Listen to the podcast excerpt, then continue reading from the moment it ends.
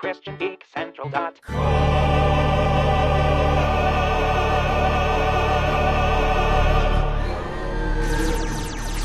Episode 597. Warning, access restricted. Please submit to DNA verification. Processing. Verification complete. Access granted. Welcome.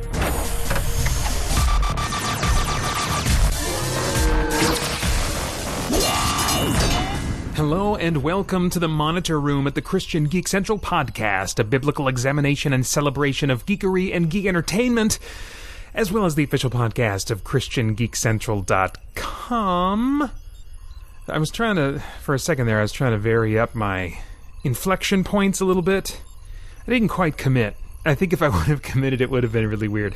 Hello and welcome to the Monitor Room at the Christian Geek Central podcast. I'm Paeter Frandsen from Spirit Blade Productions, producing entertainment and resources to hopefully equip, encourage, and inspire Christian geeks like you and me to live in the freedom and purpose that Christ has given us. For more information about Spirit Blade Productions, you can check out spiritblade.com or patreon.com slash spiritblade productions. On this episode, we're going to take a look at our emotions through the lenses of both scripture and one of my favorite sci-fi movies, Equilibrium uh, using an article from our friends over at speculativefaith.com and a special q&a celebrating 2000 subscribers was on our youtube channel last week. I am uh, presenting the audio from that that's also edited and fixed because some things went awry. Uh, and so anyway i hope you guys will enjoy that. Um, plus we'll see what the book of james can possibly teach us about the hearts of geeks when we are being wronged by others, just kind of like the state of our hearts, what we can learn and take note of about our hearts during those times. Plus, more assorted topics based on my Geek Week. Check the timestamps for more details. Here we go. Our friends over at speculativefaith.com are lending us another article. This month, it's the one titled Worth the Risk, written by Mark Carver, originally published March 4th, 2020. Carver writes, I rewatched an old favorite this week, Equilibrium. If you're not familiar with it, think 1984 meets The Matrix. It's a timely tale about a future that is practically at our doorsteps black coated enforcers dispatch sense offenders with ballet gunplay, and thinly disguised Nazi flags fly on every corner, and the Mona Lisa gets incinerated by a flamethrower because it makes people feel. Isn't that where our world is heading? All kidding and choreographed violence aside, the movie does explore an interesting premise. Is mankind's volatile nature worth the risk? In the film, the populace is controlled by frequent doses of Prozium, a capsule drug that essentially smothers all emotion. As the governmental figurehead named Father declares, at the cost of the dizzying heights of human elation, we have suppressed its abysmal lows. Anger, hatred, depression, and malice are anesthetized along with joy, excitement, love, and kindness. People are machines, not feeling anything one way or another, even if their friends or family are arrested and executed for sense offense. Taken from a purely humanistic standpoint, there is an element of truth to this notion. If cold, hard logic reigned supreme in the hearts and minds of every person, there would be a lot less crime and bad decisions. Even the members of the resistance, an underground society that refused to take Prozium, agreed that Without control, without restraint, emotion is chaos. They claim that feeling is what makes life worth living. But this is a very subjective point. Someone would argue that the powder keg of emotion is worth the risk because it gives life a spark, even though it may turn into a raging fire, while another person would say that it's too volatile and unpredictable, so just get rid of it altogether. As our society marches further away from God, it actively seeks to deny the gifts and blessings that He gives the whole world, to believers as well as unbelievers. Emotions are one of these gifts, but in our fallen state, they have become corrupted. The Bible says that the heart is wicked, Jeremiah 17:9 and Mark 7:21. and it takes only a moment of self reflection to see the mess of our feelings and desires. It also takes only a moment to look with disgust and horror at a world ruled by its emotions and appetites and see how far the depravity of man can carry itself away from God. We know that the root of this depravity is not emotions, but the fallen sin nature of everyone that ever lived, apart from Jesus himself. Yet the world cannot accept this truth, so it invents new ways to explain it away and new balms to soothe the wounds. In contrast to films like Equilibrium, the trend seems to swing the other way to hyper emotional release. The internet is a deafening beehive buzzing with vented feelings, outbursts of rage, sensory overload, and wanton gratuity. Even in casual circles, being vulnerable and open with one's feelings is a virtue held in higher regard than being the strong silent type and having a stiff upper lip. What is the result? Emotionally immature adults, fractured relationships and families, impulsive neurotics, unfiltered mental data dumps, offending people at every turn, and most importantly, increased self idolatry. Would this be solved by emotional dampers? No, because the root would still remain. A perfect utopia does not depend on everyone getting along and having the same thoughts about everything nor is it found in unrestrained self expression. Follow your heart is terrible advice. Follow the one who made your heart. And those who have uh, listened or watched my content for a while know that that last line certainly resonates with me. Follow your heart is, and, and the different forms that that sentiment can take in storytelling is one of my biggest uh, irritations in uh, what Hollywood and uh, you know other uh, creative mediums have come to express and promote over the years. But uh, I'll tell you what, this article, even more, I think, uh, one points with me because it talks about one of my favorite movies of all time, Equilibrium, which is uh, well worth uh, checking out. And it was the movie that after I saw it, I was like, you know, this Christian Bale he would make a good Batman. And then I learned just weeks later that he had been cast to play Batman. So, anyway, uh, yeah, great article, some really uh, thoughtful and insightful points. Uh, you can get the article Worth the Risk by Mark Carver and a ton of other great content, guys, over at speculativefaith.com. I want to remind you guys to check out the other members of the Christian Geek Central Network, such as the Strangers and Aliens podcast, the Theology Gaming podcast, the Untold podcast, POS TOS, Helix Reviews, and the Retro Rewind podcast. For more information about the CGC network, visit ChristianGeekCentral.com. Recently, uh, we celebrated um, the Christian Geek Central channel reaching 2,000 subscribers by doing a, a live Q and A with me, and uh, a number of you showed up to the the chat room and uh, gave me things to talk about and shared your thoughts on some things over the course of well, it was supposed to be an hour, but after about forty five minutes or so, uh, the internet at my house and in my area just gave out and uh, that hadn't happened in a while, so it was a disappointing surprise. But uh, I had a great time with all of you who showed up, and so I want to give you a chance to uh, enjoy that uh, that whole conversation if you missed being there. And then on top of that, after I play uh, what we recorded from the, the, the live q&a i'm actually going to come back and then answer some of the questions that remained in the chat room that i didn't get to but i uh, because the internet went out but that i copied onto a document so that i could address them and uh, and not leave uh, leave any of those out hopefully. So uh, anyway enjoy this hangout q&a and my little add-on at the end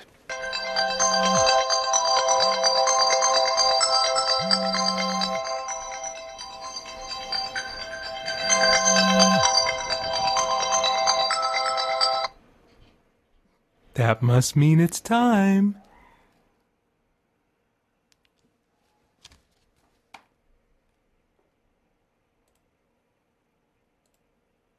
Hey. Anybody here in the chat?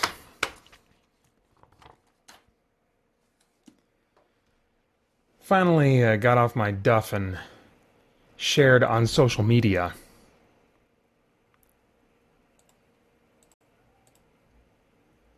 make sure everything's running here.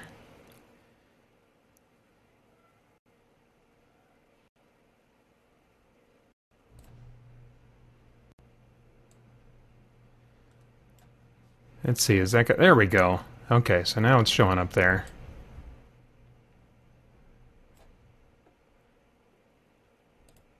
And let me pop that out. There we go. Okay. Hey, Scribbling Scribe. Hey, Ridge Napier. Thanks for coming out. So, 2,000 subscribers. Holy crap. I feel like it was just, um, man, like maybe, well, maybe it was just about a year ago that I did one of these for 1,000 subscribers. But that's been very, very cool to see things growing and uh, it's never really snowballed and gotten like gotten away from itself and been really impressively fast in terms of growing numbers, but it's been neat to see it kind of, I guess, predictably growing uh, over the last year or so. So, um, Napier says, want to chat about Marvel again like last time. Last time, like last live stream I did, or did we end up talking about Marvel last time I did a uh, one like the subscriber live stream. Um, yeah, I'll talk about Marvel. What do you want to talk about? What are you uh, what are you digging on with with Marvel these days? Be it comics or movies or animation or what are you hoping will come about in uh, one or more of those mediums or whatever? You you put the topic on the table and uh, and I'll be happy to blab about it with you.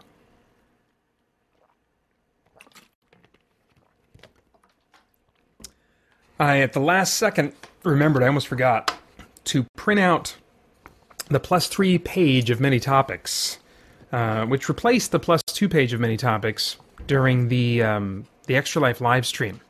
The plus two page ran out of charges, and so had to be uh, abandoned. But I unearthed this artifact. The plus three page of many topics is even more powerful than the plus two page. Uh, let's see here. Okay, so it was the last live stream. Um, what would you say, says Ridge Napier, is the most underrated sub superhero? For example, like how Venom has different ones, like uh, anti Venom. Oh, so they're like uh, they're like a superhero that is spun off of another superhero. If I understand you correctly. Um, I mean, the one that, I, I mean, as far as what's the most underrated, I don't know. I'd have to think about that. But what comes to mind immediately, just the, the most recent example, I've been reading. Um, what is it called? Ultimate Miles Morales Ultimate Spider-Man. I've been kind of catching up on the Ultimate run, and I'm near the end of the Ultimate Universe run. And Spider, well, she's not called Spider Woman, but Nancy Drew not Nancy Drew. That can't be her name. That's the detective girl. Uh, Jessica Drew. Jessica Drew. Uh, who is actually in that universe the clone of the female clone of Peter Parker. And she has kind of a slightly different power set, and she becomes Black Widow in that universe. Um, but I guess that would be kind of maybe what you're what you're talking about is is some kind of superhero that is spun off. They're not like necessarily a sidekick, but they're spun off of some other superhero. Underrated.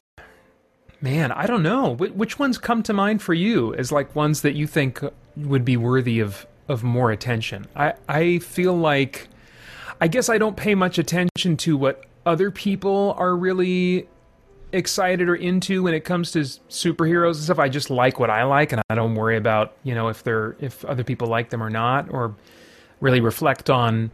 Um, yeah, and that's a narrow category that I don't have a ton of experience in.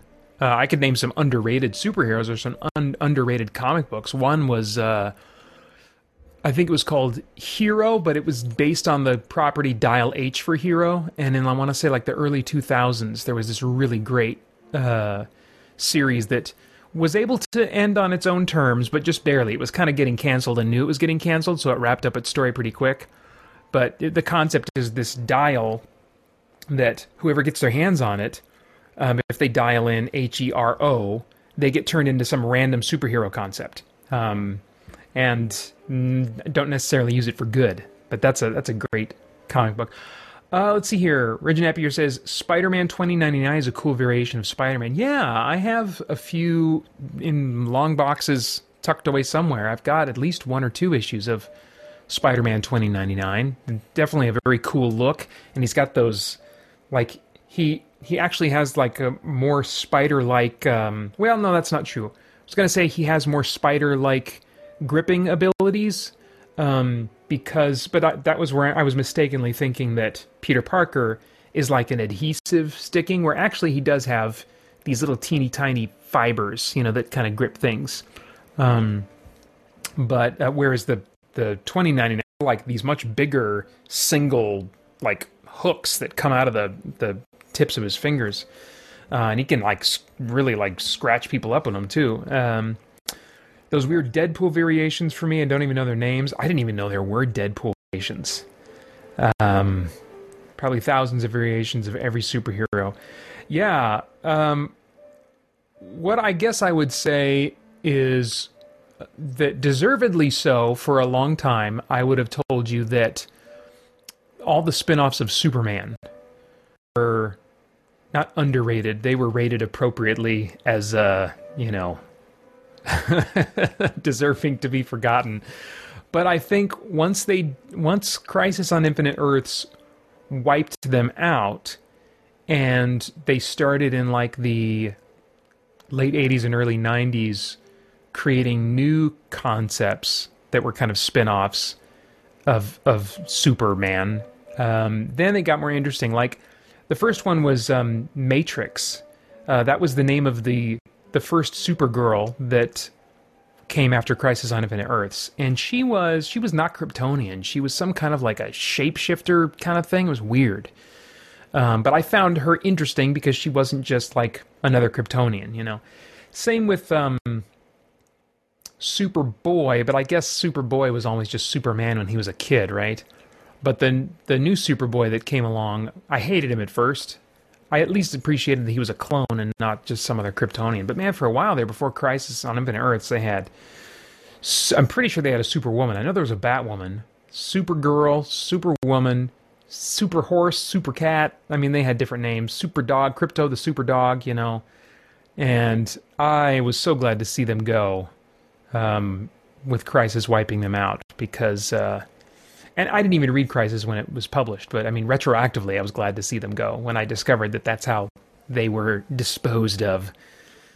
Because I felt like every surviving Kryptonian, um, anything, dog, girl, whatever, made Superman less unique, I guess. Um,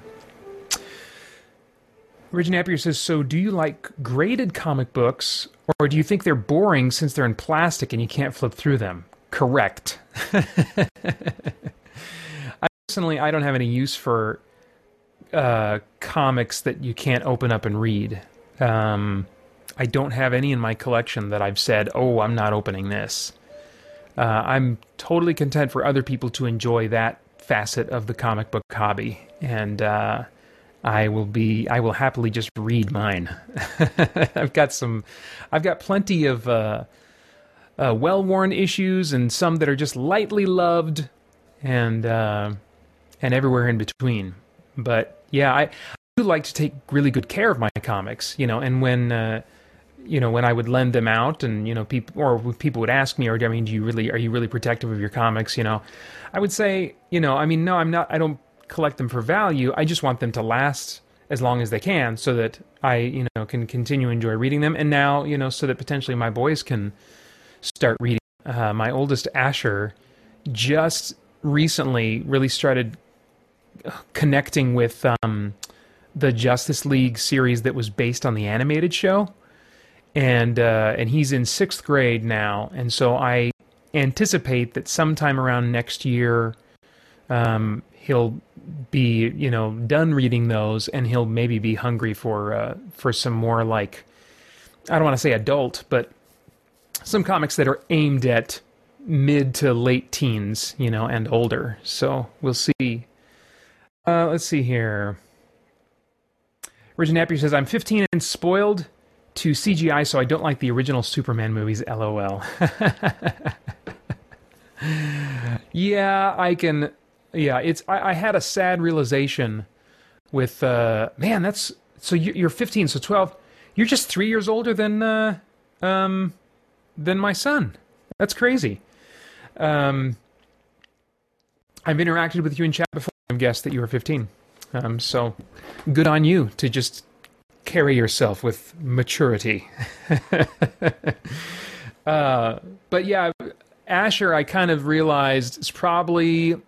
Um, I probably missed the boat on the uh, on the Superman movies, the original like the Christopher Reeve ones. I think he might be into, and maybe you would be too, when you're if you ever gain an interest in like um, film, eh, like filmmaking and just acting as a as a discipline or whatever, or, or or if you find yourself able to be interested in a movie that's purely because of the story and the drama, as opposed to like you know wanting the explosions and stuff like that. Nothing wrong with that, you know. But um, and I think when I was like uh, in, I think gosh, even up and through some of college, I was not interested in just like flat out dramas.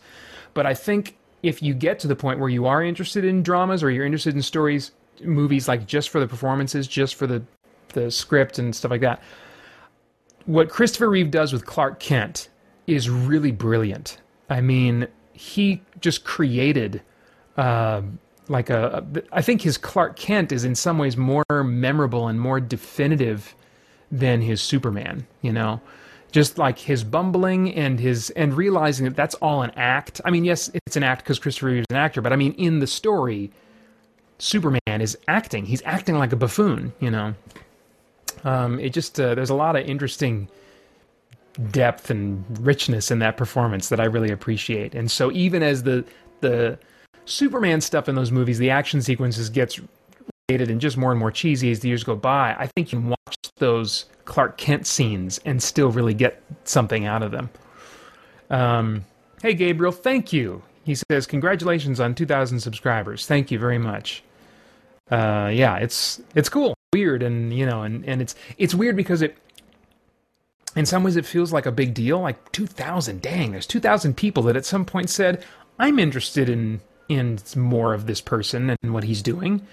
You know? And so that's 2000 people that just click that button at some point even if they've long since forgotten you know about this channel. Um, and at the other hand you know my boys i told them today uh, i'm i'm doing a live stream today boys and it's actually it's it's kind of a special one. Do you know why? It's because i have 2000 sub- subscribers for the youtube channel. And they're like oh and they like like clapped you know and and then uh, my youngest said yeah, DanTDM has 26 million subscribers. and I was like, yes, I'm sure he does. uh, but you got to celebrate these milestones, you know, even these little milestones, you know, when they come along. So, um, Rugged Warriors, wasn't a super cow or bat cow or something cow? Hmm. I want to say that there might have been a bat cow. I can almost imagine it in my mind. As horrifying as that thought is. That, I mean, like, all the Bat stuff. There was there was definitely a Batwoman, Batgirl, of course, um, Bat-Mite, uh, which is like this little cartoony type character that even like it wasn't Alan Moore, who was it?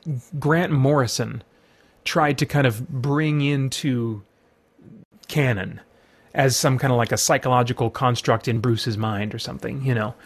Um, but it was it, it was really sad to see some of those Bat offshoot characters. I'm like, mm, no, I didn't like Batgirl for like the original. I mean, what little I saw of her um, before um, she was paralyzed, uh, I was not interested at all in Batgirl. And then Gail Simone wrote her when she got unparalyzed and brought back. And I don't know what it is. Gail Simone seems to be able to write the phone book and make it interesting to me. Um, and that first issue of Gail Simone's Batgirl, I looked at that cover. I was like, I'm going to hate this book because she looks all prettied up with her hair flowing and a big smile on her face, like she's ready to walk on the runway. And I'm just like, listen, if you put Bat as the first half of your superhero name, you know, you're you're in some way conjuring up, taking on the mantle of the Bat, you know, that Batman has carried. Then you need to be a terrifying creature of the night you cannot have this big glossy lipstick smile and your beautiful red hair flowing out. It just does not work for me. Somehow that that book was great. I really enjoyed reading it. I hope to get back to it at some point, but it was one of many that I just dropped when the new 52 I realized was just not not for me. Um, on that subject, though,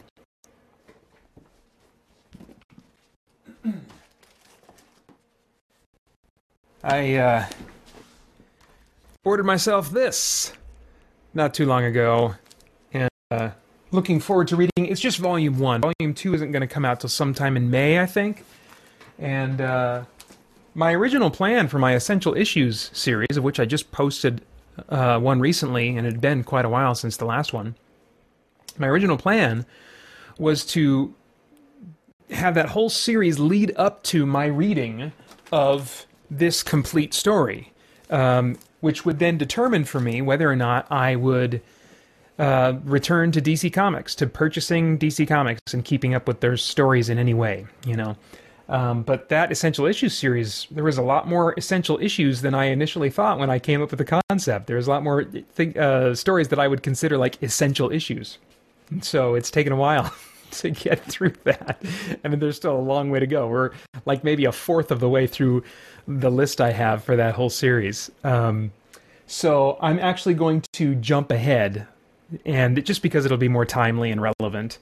Uh, and as soon as I'm able to read volume two, I'm going to do a review and essential issues, you know, of that story. And then, you know, even if I read it and I'm like, well, crap, I'm still not going back to DC Comics, I'll still plan to continue with the rest of my Essential Issues series because they could always get another chance to turn the ship around if Doomsday Clock doesn't do it for me.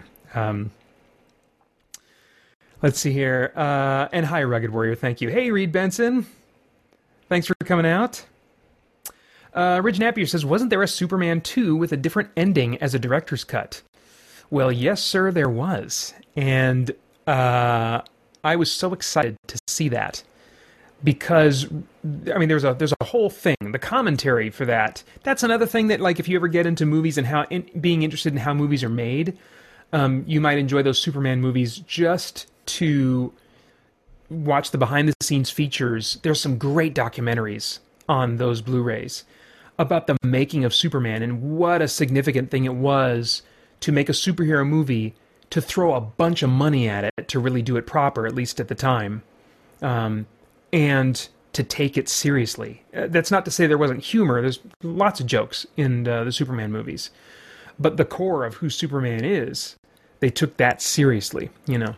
Um, so anyway, uh, but there was like a a whole thing with Richard Donner um, and the the Salkinds, who were the producers on those movies, and he just was not getting along with them. And to save money, they were shooting Superman 1 and Superman 2 at the same time. Um, that's not a like crazy rare thing. Movies will do that, and you know, once in you know uh, a little more often than every blue moon, I suppose. Like for example, the Matrix movies, Matrix two and three, were shot back to back at the same time, as was uh, the Avengers: Infinity War and Endgame. If I'm not mistaken, I believe they were shot no, no, no. They I think they were planning on shooting them at the same time, and, and they just realized no, we can't do this. We got to do them one at a. But they they did those back to back. But like uh, Matrix Reloaded and Matrix Revolutions, I'm pretty sure were filmed at the same time. So actors potentially go from one filming one scene in one movie to kind of like shooting another scene in the third movie, you know, or whatever. So anyway, Donner shot a bunch of of Superman too. Um, and then there was the upset with the Salkinds. He got fired and replaced with another director. But because of some kind of like, I want to say like a union thing, the, you know, uh, Directors Guild union or something, I don't know. In order to not credit Donner as the director, the other, the new director would have to film a certain percentage of the movie. And so he reshot a bunch of scenes that Donner had already shot, and then he shot alternate and additional scenes that Donner did not shoot. Um, and one of the big changes is uh, is the ending. But if I remember correctly, that was going to be changed. Oh yeah, that was a change that was made um, when they first when they were when they when they realized they needed a better ending for the first one. So they during filming stole the idea for the ending of the second movie and made it the ending of the first movie. So spoilers if you see the Donner cut, it ends very similarly to uh, the original Superman Richard Donner movie. Um, you're welcome for the compliment, Ridge Napier. Scribbling Scribbling Scribe says LOL. I'm not sure what earned that LOL. Uh, so you have to let me know what you were laughing at there. Uh, yeah, Reed Benson says there was super bat everything in the Silver Age. Yeah, Silver Age. Whew. Um, let's see. Ridge Napier says, personally, I would rather be a semi celebrity than a full on one. So, like, if I went in a store, one or two people could recognize me, but not a big fanfare. Kind of like an underground metal singer. so, maybe that's what I should aspire to have the, the popularity of an underground metal singer. Because I, too, would not. Uh, uh, I don't think I would do well with fame. Um, yeah, that's that's one reason you know that I that I've wondered as like you know because I I've always been kind of like on a performance track of some kind you know like a, a do things and perform. I mean I've been like doing acting stuff with the audio dramas and all that, but before that I was planning on being a a vocal artist and so I've always kind of had that bent towards performing. Um, and uh, and originally I was planning on going to I mean in high school until uh, until the start of my senior year of high school I was planning on graduating and then uh, you know going to acting school and and uh, being in movies and stuff you know. Um, but I, I've reflected in over the years at, at how God just kind of has steered me away from things that even if I had the the talent for it you know uh, would have resulted in you know really big fame you know. And i wonder if that's one of the reasons why you know my work hasn't like really exploded you know at this point. A good chunk of that is just because i'm bad at marketing you know. But i also wonder if god is just kind of protecting me and knows that or or just like having me just not be in that that situation in life you know because he knows my what that would do to my character um in ways that I can't anticipate, or he knows that it would just be a real strain on me. Like you mentioned, I can't imagine the feeling of not being able to like be anonymous in public, you know, because I'm such an introvert. So like to to go to the grocery store. I mean, it must be, you know, for some of the, because there are, you know, some big Hollywood actors that are introverts. Um, and uh, usually they'll, they do a pretty good job of staying out of the spotlight. They're not the ones usually that are like in the, you know, like the the tabloids and stuff. Like I think Johnny Depp is an example. I look at him and I've seen him in a couple interviews and he's very quiet. And he just strikes me as a real introvert. And like a guy that when he gets in front of the camera can do a crazy Pirates of the Caribbean character that's totally bonkers. And you know several of his characters have that really bonkers over the top quality to them. And then you see him in interviews and i'm like you know that's i i relate to that. I relate to being in front of a camera by myself or being in front of a microphone when i'm recording for an audio drama and just throwing myself in to whatever character or performance or moment or whatever i'm doing and creating you know? But like we just had somebody over today because we're getting our windows uh, we're getting our windows replaced in our house. And we had someone over to to kind of talk us through that. And and it, it, you know just a stranger I've, he's been in our house before but you know i like clammed up and you know uh, and he was like hey Paeter you know your office looks uh you know like it's got even more fun stuff in there. And i was like yeah yeah i've probably uh probably gotten some stuff since last time you know or whatever kind of you know muttered awkward thing i said and i can be the same way at uh, at church i'm very quiet and uh don't uh, don't speak out a lot unless I'm in a a mode for speaking out. You know, it's a it's a it's a switch that I turn on, and it's turned on now. You know, um, or if I'm in a social setting, I can just kind of choose I'm going to engage with this moment socially, and so I flip. It's a it's a weird thing. I flip the switch, but but other times I can just totally sit in a room and be quiet and not say anything, and sometimes even want to just not be noticed and yeah. Uh, let's see here.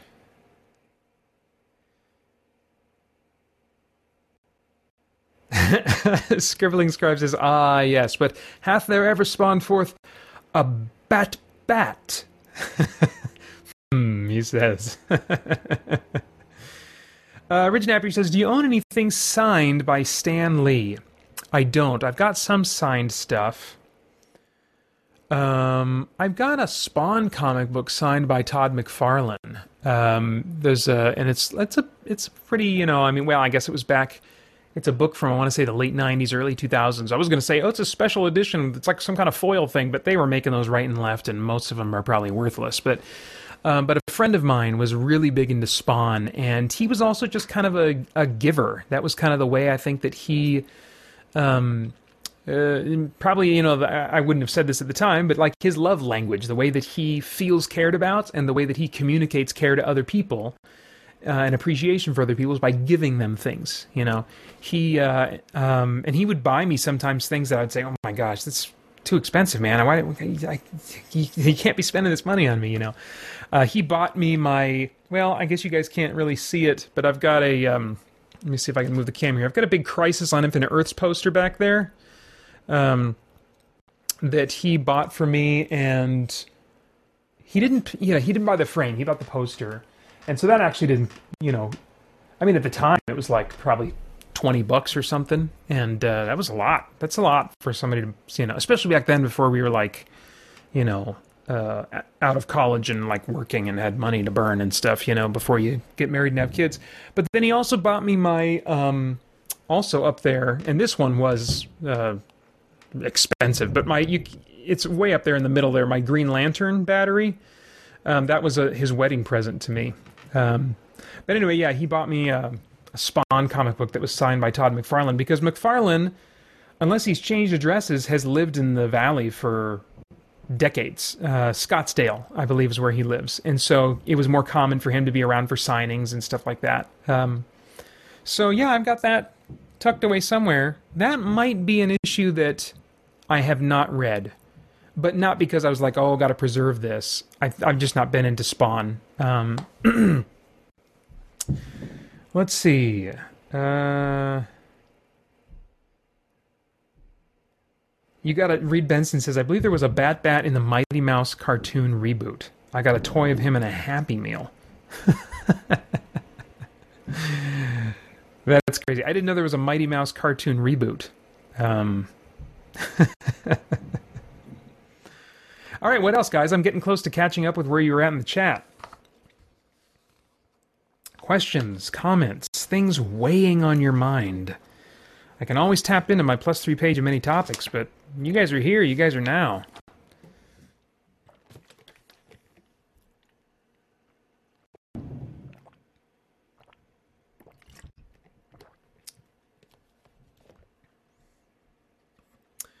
Uh, Ridge Napier says, My uncle's a huge superhero fan, and he said that straight up, Superman Returns was extremely boring. I can. I can relate to that sentiment. Um, I wouldn't have called it boring myself, uh, but that is because I was really connecting to the Christ metaphors going on, especially in the near the climax of that movie and following the climax. Um, that was the uh, i mean they were leaning into some christ metaphors in the richard donner movie but they really leaned into it there even more so than Zack snyder did. And snyder oh no that's not true. That's not true. Uh, at least in superman in, man of steel. Um, but batman versus superman um, well for those who've seen that movie he really leaned into it there. But um, probably not to a greater degree in that movie than um, what's his dude guy who directed the X Men movies, Bryan Singer. Um, he leaned into it. All right, we had uh, troubleshoot this. I'm assuming it'll disconnect me again soon.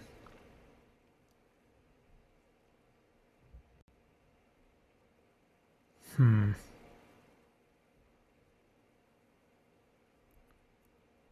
Well, it's not saying I'm having dropped frames at the moment.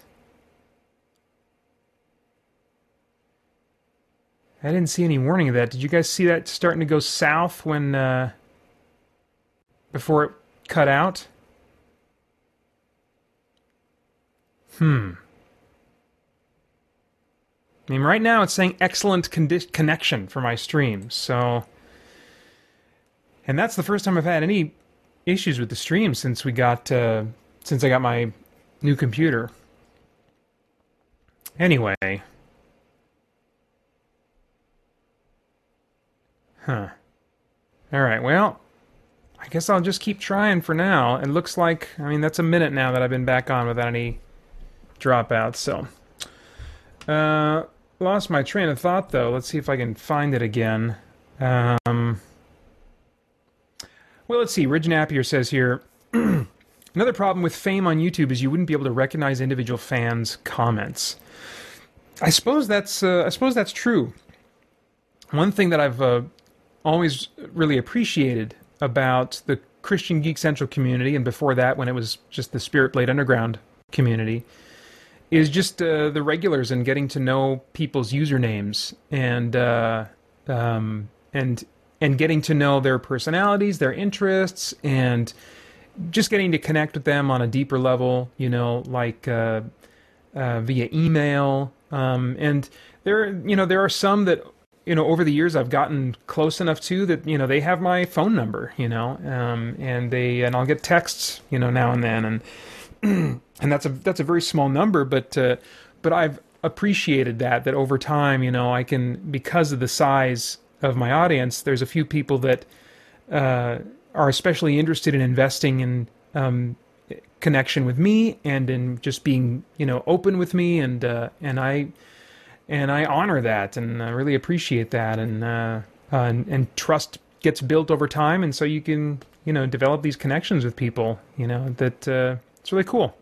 Um, I would think I could be wrong, but I would think that even as your audience gets really big, there would still be kind of like a core that would be consistent and that you would uh, get to know more.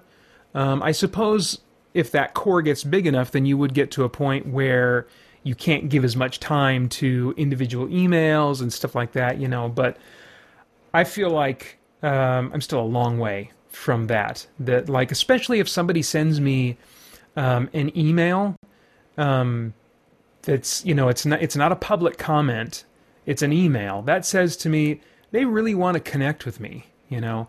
Um, and uh, uh, on a, on a just kind of a deeper level you know? Because there's something about uh, s- private messages that I think um, is more personal because there's not an audience. I think when we're leaving comments and communicating with each other I think there's always a part of us that's aware if there's an audience, if there's other people that are going to be reading this or looking at what we're typing. But if it's just one other person and it's the message is for them, I think we open up more. I think we get more honest. And I think that's appropriate. You know, you don't want to like just put everything in your heart out there for the whole world to see, you know. So um anyway, uh let me reload the chat here just in case cuz it um, it says chat disconnected. Please wait while we try to reconnect you. Unable to connect to chat. Please try again later. So maybe I just need to X out the chat and restore chat.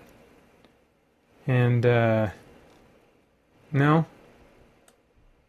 I don't know.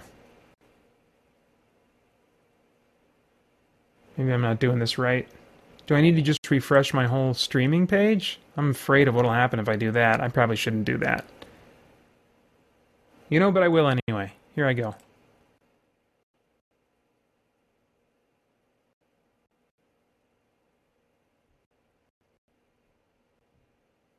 Oh, there we go. Okay, so that was the right thing to do. That was the right thing to do. I needed to refresh my whole thinking stream page. So now I see some new uh, comments here.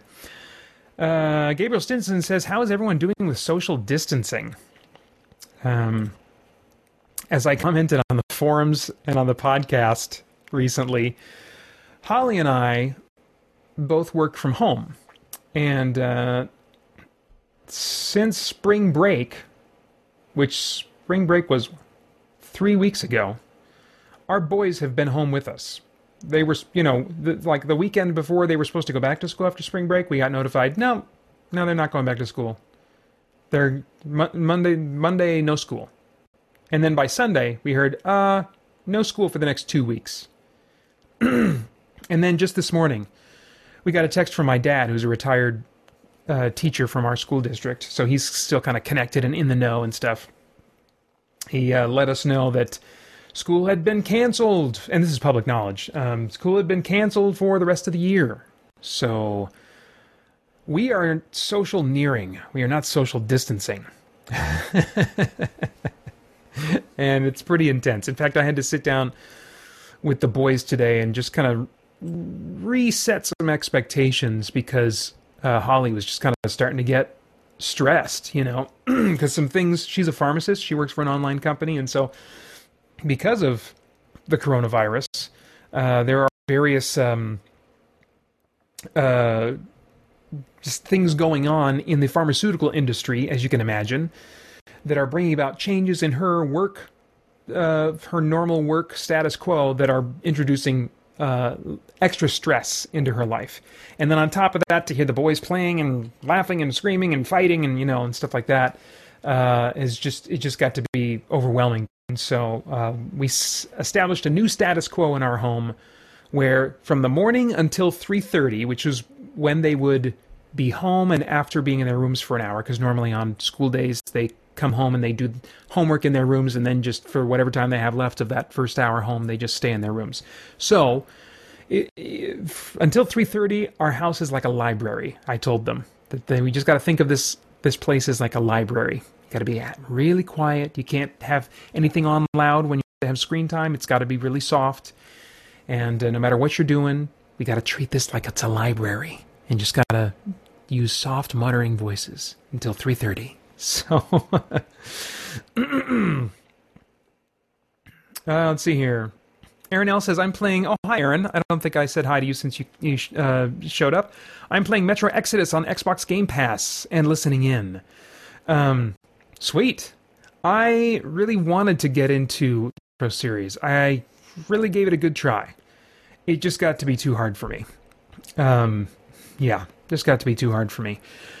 I mean, with me in difficulty, it's a combination of both the difficulty itself and my tolerance for dying and restarting material. I and playing it again. I get so discouraged by dying and then having to go back and do it again. It's so discouraging to me that um you know, if I if I'm if I die and get sent back and that happens, you know, once or twice in the whole time I'm playing like a 15 hour game, that's fine. You know. But basically, if I attempt something three times, don't succeed on the third attempt, I'm done. I just can't take it.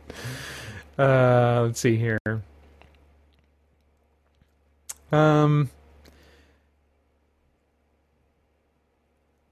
yeah, Scribbling Scribe says email is very underrated in our uh, generation, I think is what you mean there, of instant communication. Emails take more time and are therefore often far more substantial.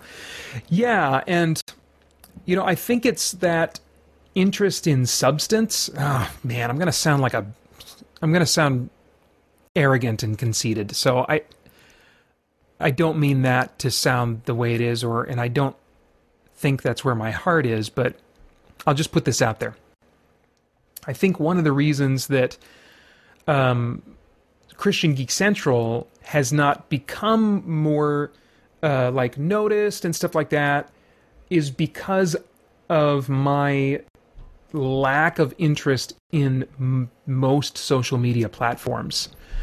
Um, I, you know, we have forums at ChristianGeekCentral.com, and that's really become something of a novelty. It's a bit of a, an antiquated concept. I mean, Facebook really replaced forums and Twitter replaced Facebook, you know, and with each iteration of the new hotness in social media, the substance that is possible in what people can share uh, gets smaller and smaller and thinner and thinner, you know.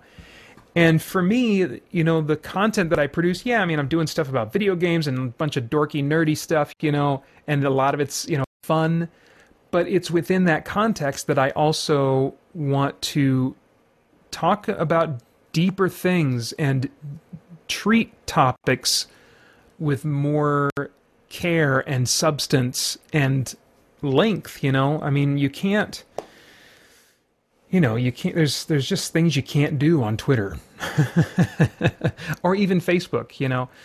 Um and or in the comment section of a YouTube video. You know, I just got a a YouTube question today that was like a question about like basically who goes to hell. And I was like, yeah, wow. I mean, I totally want to engage with this comment and with this person and this question, you know, but I just had to confess to them in my answer. Uh, this, oh crap, we're getting dropped frames here. Am I going to cut out again? So at that point, the internet uh, died, and I was in the middle of talking about responding to someone's question that was kind of, like a, pretty substantial, heavy nature, and I kind of was going to say that I, I I had to kind of uh, just preface my comments by saying, you know, this this uh, format is really a difficult one to try and answer that kind of question on because it's not, it doesn't allow for really long answers, long form answers that can really be more thorough and of substance and stuff. And so I've really just come to value communication that's one on one, communication via email, and any communication forms that will allow a nice back and forth to go on, uh, maybe over an extended period of time if both parties want to be involved in that, uh, and that uh, I think when you're speaking privately, you know, you can be more real with each other, even though we try to be re- real with each other in other contexts. I think that those private one on one emails, uh, there's just a, a, more potential for uh, being personal and deep and uh,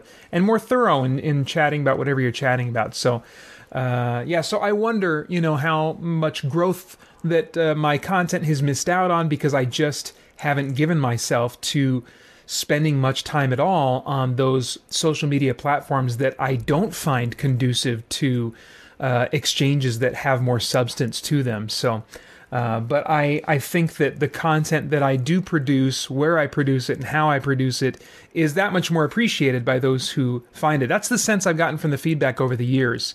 Uh, is that what I'm doing is there is a uniqueness to it, and I think that's part of it. So, uh, even though I do always want to like consider how I can uh, uh, you know, connect with people via some of these other social media platforms that I do not gravitate toward. Um, I uh, I definitely have some degree of peace and satisfaction about uh, neglecting those to some degree in favor of creating content in formats and in through mediums that have more potential for being substantive. Um, all right, so let's look at some of these comments that I missed because the internet went out. Um, Scribbling Scribe commented, I might have read this already. Email is very underrated in our age of instant communication. Emails take more time and are therefore often more far more substantial. I think I did springboard off of that comment. Ridge Napier asks, "What is your opinion on vaping?" Uh, I don't really have an opinion on vaping. Um, I think that, uh, except the opinion I would have on anything else that is potentially addictive. So if you're using, you know, um, vaping uh, fluids or whatever they're called that have an addictive property, like nicotine or something like that, you know, um, then I think that you know we want to be in charge of our bodies because we want to be able to give our bodies over to God's purposes for our lives. And so when we uh, I- engage in any kind of addictive behavior, um, where we lose control of ourselves and we are bent toward a certain activity that we cannot control, then uh, we have lost the ability to give uh, part of our lives to God, you know, because some substance or craving or something is controlling us. And that's the case with so many geek things as well, you know, that it doesn't have to be a clinical addiction. If we are giving ourselves over to something that we can't say no to, um, and I, I'll readily confess, there are things in my life that I really struggle and sometimes fail to say no to when I should say no to them. You know, just like I should not, I don't need to give my time to this. I should give my time tonight to my boys. I should be willing to go and do this and self sacrifice in some way, you know. So there's all these moment by moment, day by day opportunities, you know, and many of them I miss because in the moment I just don't choose what is the best thing to choose, you know. So I think as far as vaping goes, that would just be one more thing. Uh, I think you also want to be considerate of uh, of other people, you know. Um, just uh, that that goes for like why we would not use certain language, you know. Uh, the Bible doesn't outlaw a certain number of words, certain like you know what we would call cuss words and stuff, but uh, the principles in Scripture would say uh, to um, use your words in a way that you can, you know, have weight in your, your words can have weight in someone's life. If you're going to unnecessarily uh, be off-putting to someone because of the language that you use, uh, then that's you're going to miss out on opportunities to speak into their lives, to invest in their lives. And so the same thing is true with something like vaping. So those would be my only thoughts, I guess, right now uh, on vaping. Scribbling Scribe, uh, a fellow Mesa uh, liver citizen person, comments now schools in Arizona are off for the year. Crazy. um, yeah, you know, I saw that and it didn't. Uh, wait, wait a minute. Did I know about that yesterday? I did know about that yesterday. I learned about that just yesterday morning. Um, so, and we did this live stream like two mornings ago. So I think I think I saw that and it didn't register because I hadn't gotten the announcement. I didn't hear about it until I think the following morning. But yeah, we are uh, adapting to that now in the Frandsen household where we both work from home. And so, as I've said on the podcast and on the forums, while other people are practicing social distancing, Holly and I are dealing with social nearing with our boys. And uh, that definitely has some stresses and challenges involved that we are adapting to. Uh, Reed, Reed Benson says, Have you ever heard of Apologia Church out of Arizona? If so, do you have any opinions on their methods? They're very Calvinist, but they're also very evangelistic and anti abortion. I have not heard of this church. Um, you know, I don't take a like a strong Calvinist position, but there are some things about Calvinism, some principles. There's some heart in Calvinism that I really appreciate. They have a very high view of God, you know, and so uh, I don't view, I don't see being Calvinist as necessarily a, a negative thing, you know. Um, uh, apart from you know some things that I would say, yeah, I don't see Scripture that way, but I mean, like you know, uh, I think that all these different denominations. Um, they're all pretty much, you know, missing out on some little detail. You know, I think. Uh, anyway, that's kind of a side topic, but, um, but yeah, being evangelistic is good. Um, I think um, being anti-abortion um, is good. That's but that's to simply state my position like that is oversimplistic and broad. So uh, I'll just say that there are some more comments I would like to make on that. But uh, uh, but I'm, I'm most curious about your um, comments here. Do you have any opinions on their methods? So I don't really know anything about their methods. I take it maybe they're controversial. Um, Someone else commented on them. Scribbling Scribes said in response to that, Apologia is awesome. I have learned so much from them over the years, and their work fighting abortion is encouraging. So, yeah, I don't know anything about that organization, um, so I'll have to uh, I'll have to look into that. Uh, Ridge Napier says, I don't trust vaccines. Bill Gates said if we do a really good job on them, we can reduce the population, basically. Um, yeah, I have no idea. I'm, I'm, not familiar with that comment from Bill Gates, and uh, I have uh, I wouldn't say that I don't trust vaccines, but I think there are some things that um, uh, that we have yet to be fully aware of regarding vaccines and factors that uh, a lot of people maybe don't consider um, when they vaccinate their kids. But uh, we did vaccinate our kids, but did it really paced out and slowly um, to avoid the chances. I mean, it, there's just a lot of anecdotal evidence, and it's it, the, getting the hard evidence about the effects of some vac- vaccines is really hard to nail down. There are people that will very passionately tell you different, um, but I they have not made their case to me persuasively. Granted, that's also not an area of interest for me that I'm really interested in in examining the cases pro and con and stuff like that. That's been more something that my wife Holly has been. Uh, uh, kind of like the eyes and, and, ears for in our family. But uh, yeah, so I can't really comment very much on vaccines or any comment from uh, Bill Gates about them. Um, Scribbling Scribe says, I can't imagine the stress for people who have to handle the complication of kids not at school, plus the many job layoffs and being stuck at home if they do have to work. Yeah, I mean, you know, we are so blessed to still have my wife able to work. She provides the income for our family. Spirit Blade Productions, Christian Geek Central do not feed into our family income. Um, and uh, so her being able to continue work has just been a wonderful blessing. It's uh, had had some mixed junk in with it because uh, stress has increased at her work. She's a pharmacist. She's a work at home pharmacist, and uh, so all kinds of things are changing and shifting in that arena that she's having to adapt to and that have brought some serious stresses into uh, into her recent days but uh, um, but yeah we I know you know that uh, she and I still have it much better than than parents who are having to figure out how to work from home period along with as you say having kids home at the same time I mean we basically are adapting to quarantine, you know, by shifting into what is our summer schedule. You know, because we've been both been working at home for enough years now that we've gained we've learned some rhythms of uh, of having the boys at home during Christmas break and then for months during the summer vacation I come up with a schedule for them and so I just had to scramble and update that schedule and uh, put them on it you know uh, a lot sooner um, so yeah yeah that's uh, if anybody wants you know any any prayer right now um, or any community to connect with, I encourage you to go over to uh, our forums as one uh, option I would humbly uh, recommend. Uh, that's over at christiangeekcentral.com and there are people people there that would love to to pray for you and just chat with you you know give you another human being to in some way interact with you know.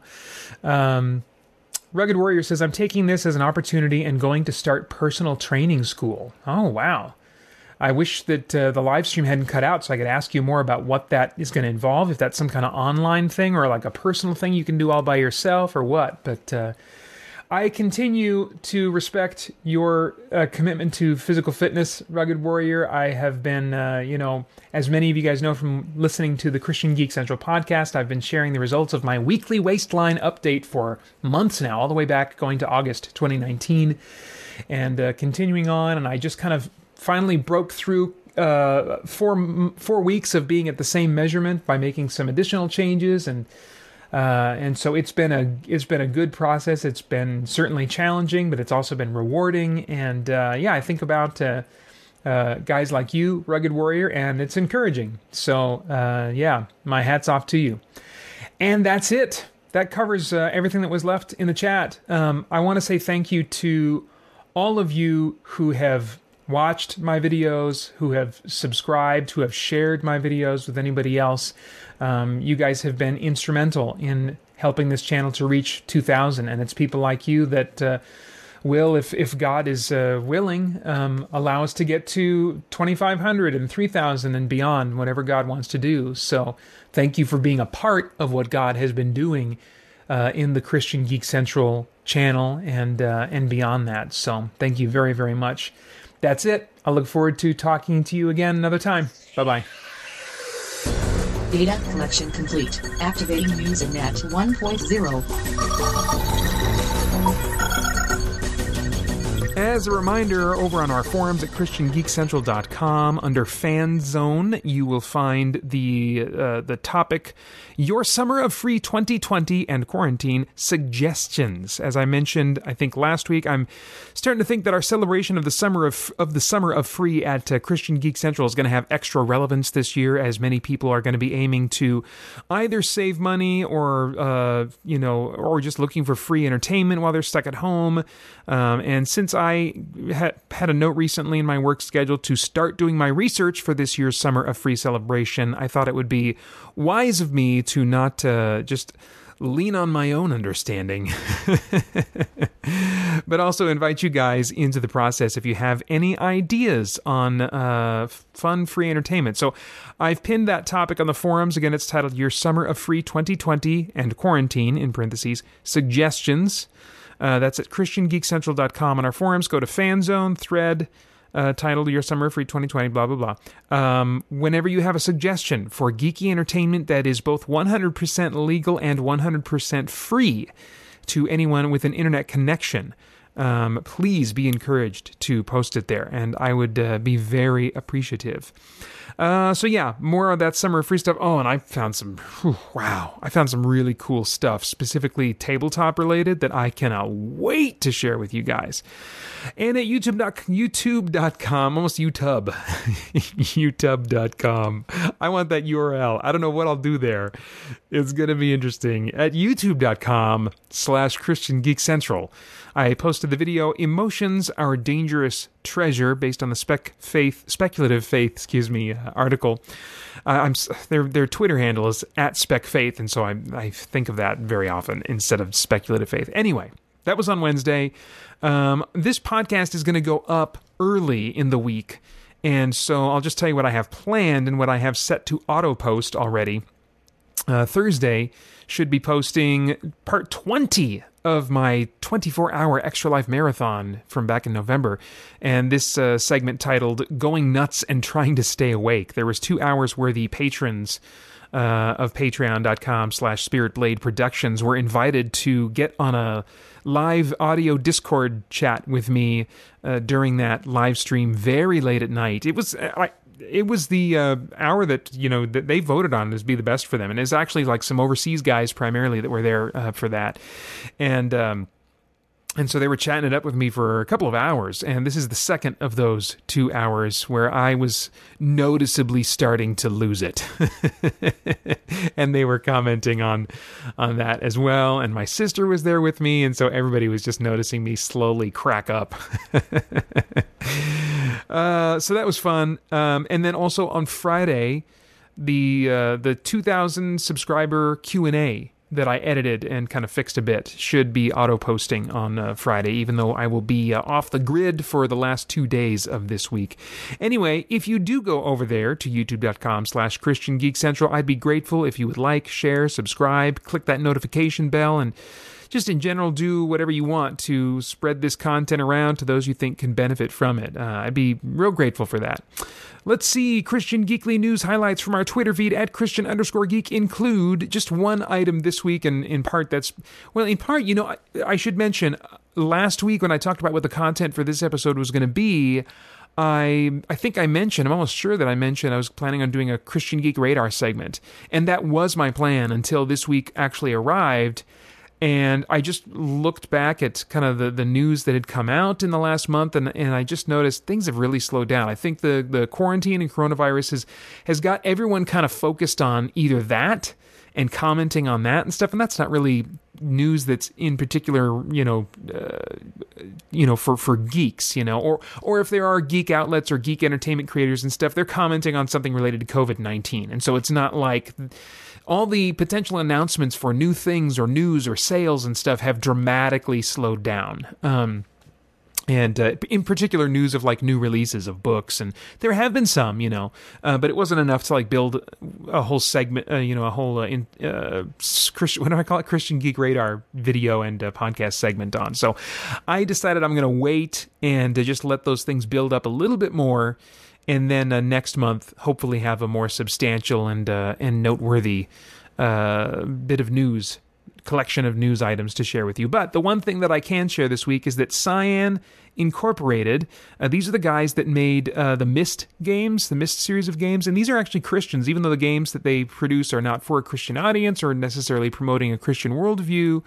Uh, although I'm told that you can see evidence of of a Christian worldview in uh, Myst and, and some of the games that followed, but that's that's hearsay. I, I haven't played those games myself because the puzzles were too uh, obtuse and weird and vague, and I was going to be so frustrated, so I didn't play those. but those games are hugely respected and celebrated and loved by many, and for those of you that fit into that category, I want to be sure you know. Cyan Incorporated, makers of the Myst series, uh, tweeted out this week these are the final days to pre order Abduction for Xbox at a 20% discount. And then they provide a link where you can get that. And then they add also a reminder that everything on the Cyan store is 20% off to celebrate the Abduction Xbox launch. So if you go over to store.cyan.com, you can see all the other stuff that uh, they have discounted cele- as they celebrate uh, the uh, the launch of their of their new game, which is also in that vein of kind of a world exploration, puzzle solving type of uh, experience. So, uh, but anyway, for links specifically to those stories and to stay up to date on the notable news and events from the wider world of Christian geekery, be sure to follow Christian Geek Central on Twitter at Christian underscore geek. And over at patreon.com slash spiritblade productions this week, uh, I posted a notification that the monthly Discord hangout this month is going to be Monday, April 13th. So that's this coming Monday at 6 p.m. Arizona time. And I provide a link for how you can figure out the relationship between Arizona time and where you are at because I don't know, last month or last time I tried it, it didn't work out. I was I, I didn't communicate clearly enough or well enough or didn't do my time zone math research enough. I don't know, but it's it's a it's challenging enough, and I've run into just an, enough com- miscommunications or misunderstandings over the years that I think going forward, I'm just going to say, hey, it's going to be six o'clock here, or it's going to be this time here in Arizona when I do such and such live stream or such and such event or whatever, and then leave a link that'll take you to a website that will tell you what the time is in Arizona right now so that you can cross reference that by looking at your watch and do the math yourself, and then I will not be responsible for anyone missing any live events. Uh, I feel really bad when that has happened in the past. So, uh, anyway. So that's going to be 6 p.m. Arizona time, Monday, April 13th. And uh, any patron um, is going to be able to see the live, uh, not the live stream, the the archive of the live stream. And five dollar and up patrons will be able to actually uh, participate and jump on Discord and do audio chat with me. Um, so that's that's all for patrons coming up Monday, April thirteenth. Uh, let's see here, and then I posted the Paeter's Brain video and audio podcast uh, this last week, covering the month of March 2020, the ups and downs, and the things that I'm ruminating on as I try to madly spin all the plates that make up Spirit Blade Productions and Christian Geek Central.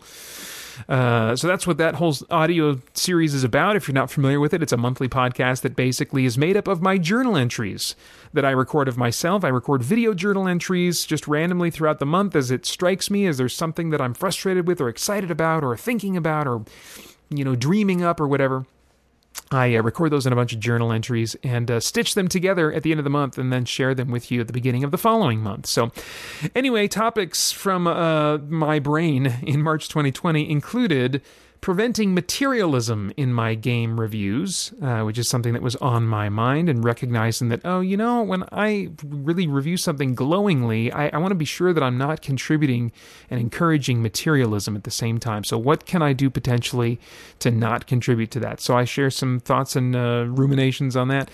Uh, changing what video games I review and the kind of game content I make, which is specifically related to uh, not being able to rent games from Redbox anymore, and also entering into the world of getting free uh, game downloads from publishers to uh, do uh, reviews, specifically reviews or some kind of coverage, and just entering into that world. So I talk about kind of the nuts and bolts and kind of the complications and the uh, um, some misgivings I even have on that kind of stuff. Um, uh, let's see, I talk about making content in light of COVID 19, the coronavirus and adapting to my boys being at home since their schools are closed.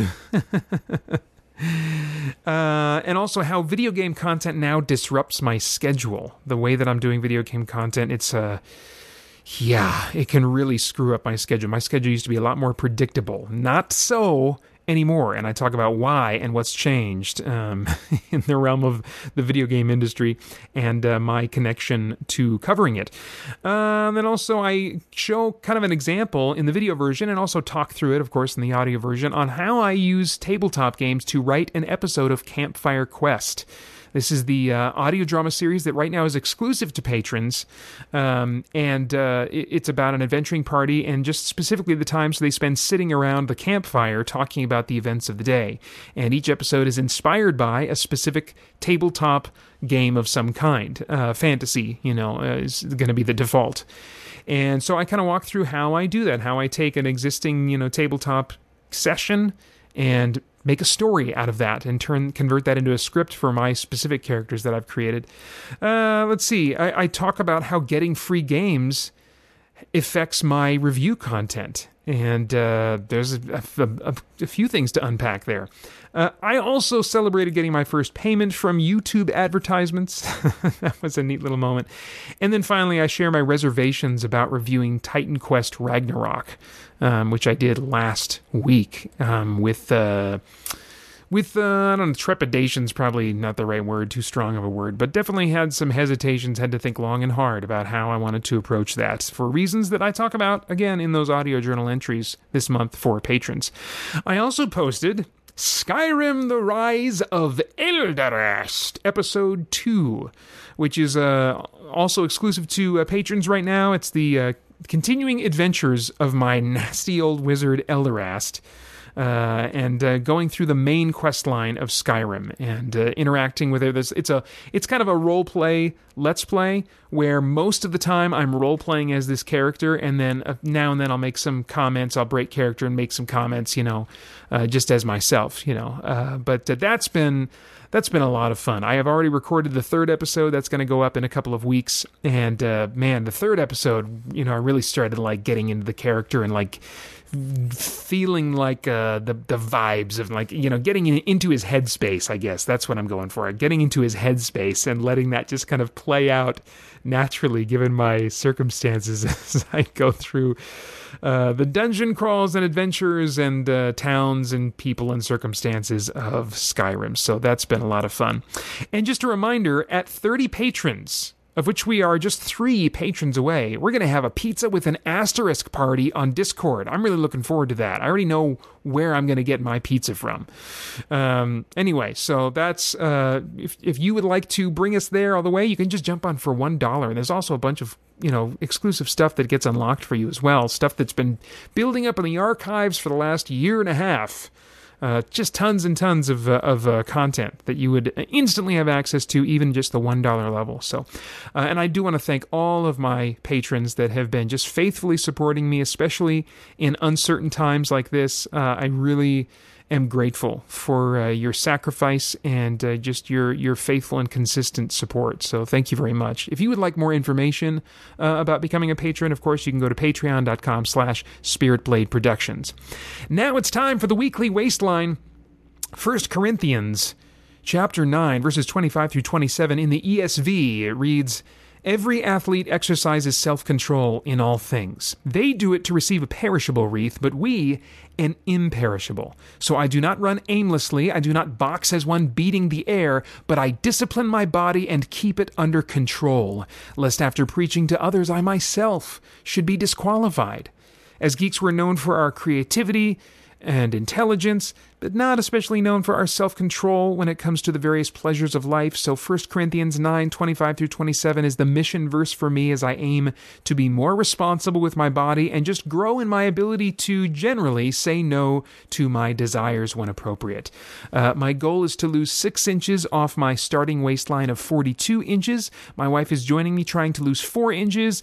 Since we do need some help as we develop this discipline, there is a prize pool of fun money waiting for each of us at the end and a 50 $50 bonus to whoever gets there first. For more details about the whole thing, episode 565 is the one that you want. For now, the weekly waistline for me is 38. Just straight up flat 38 inches toward my goal of 36.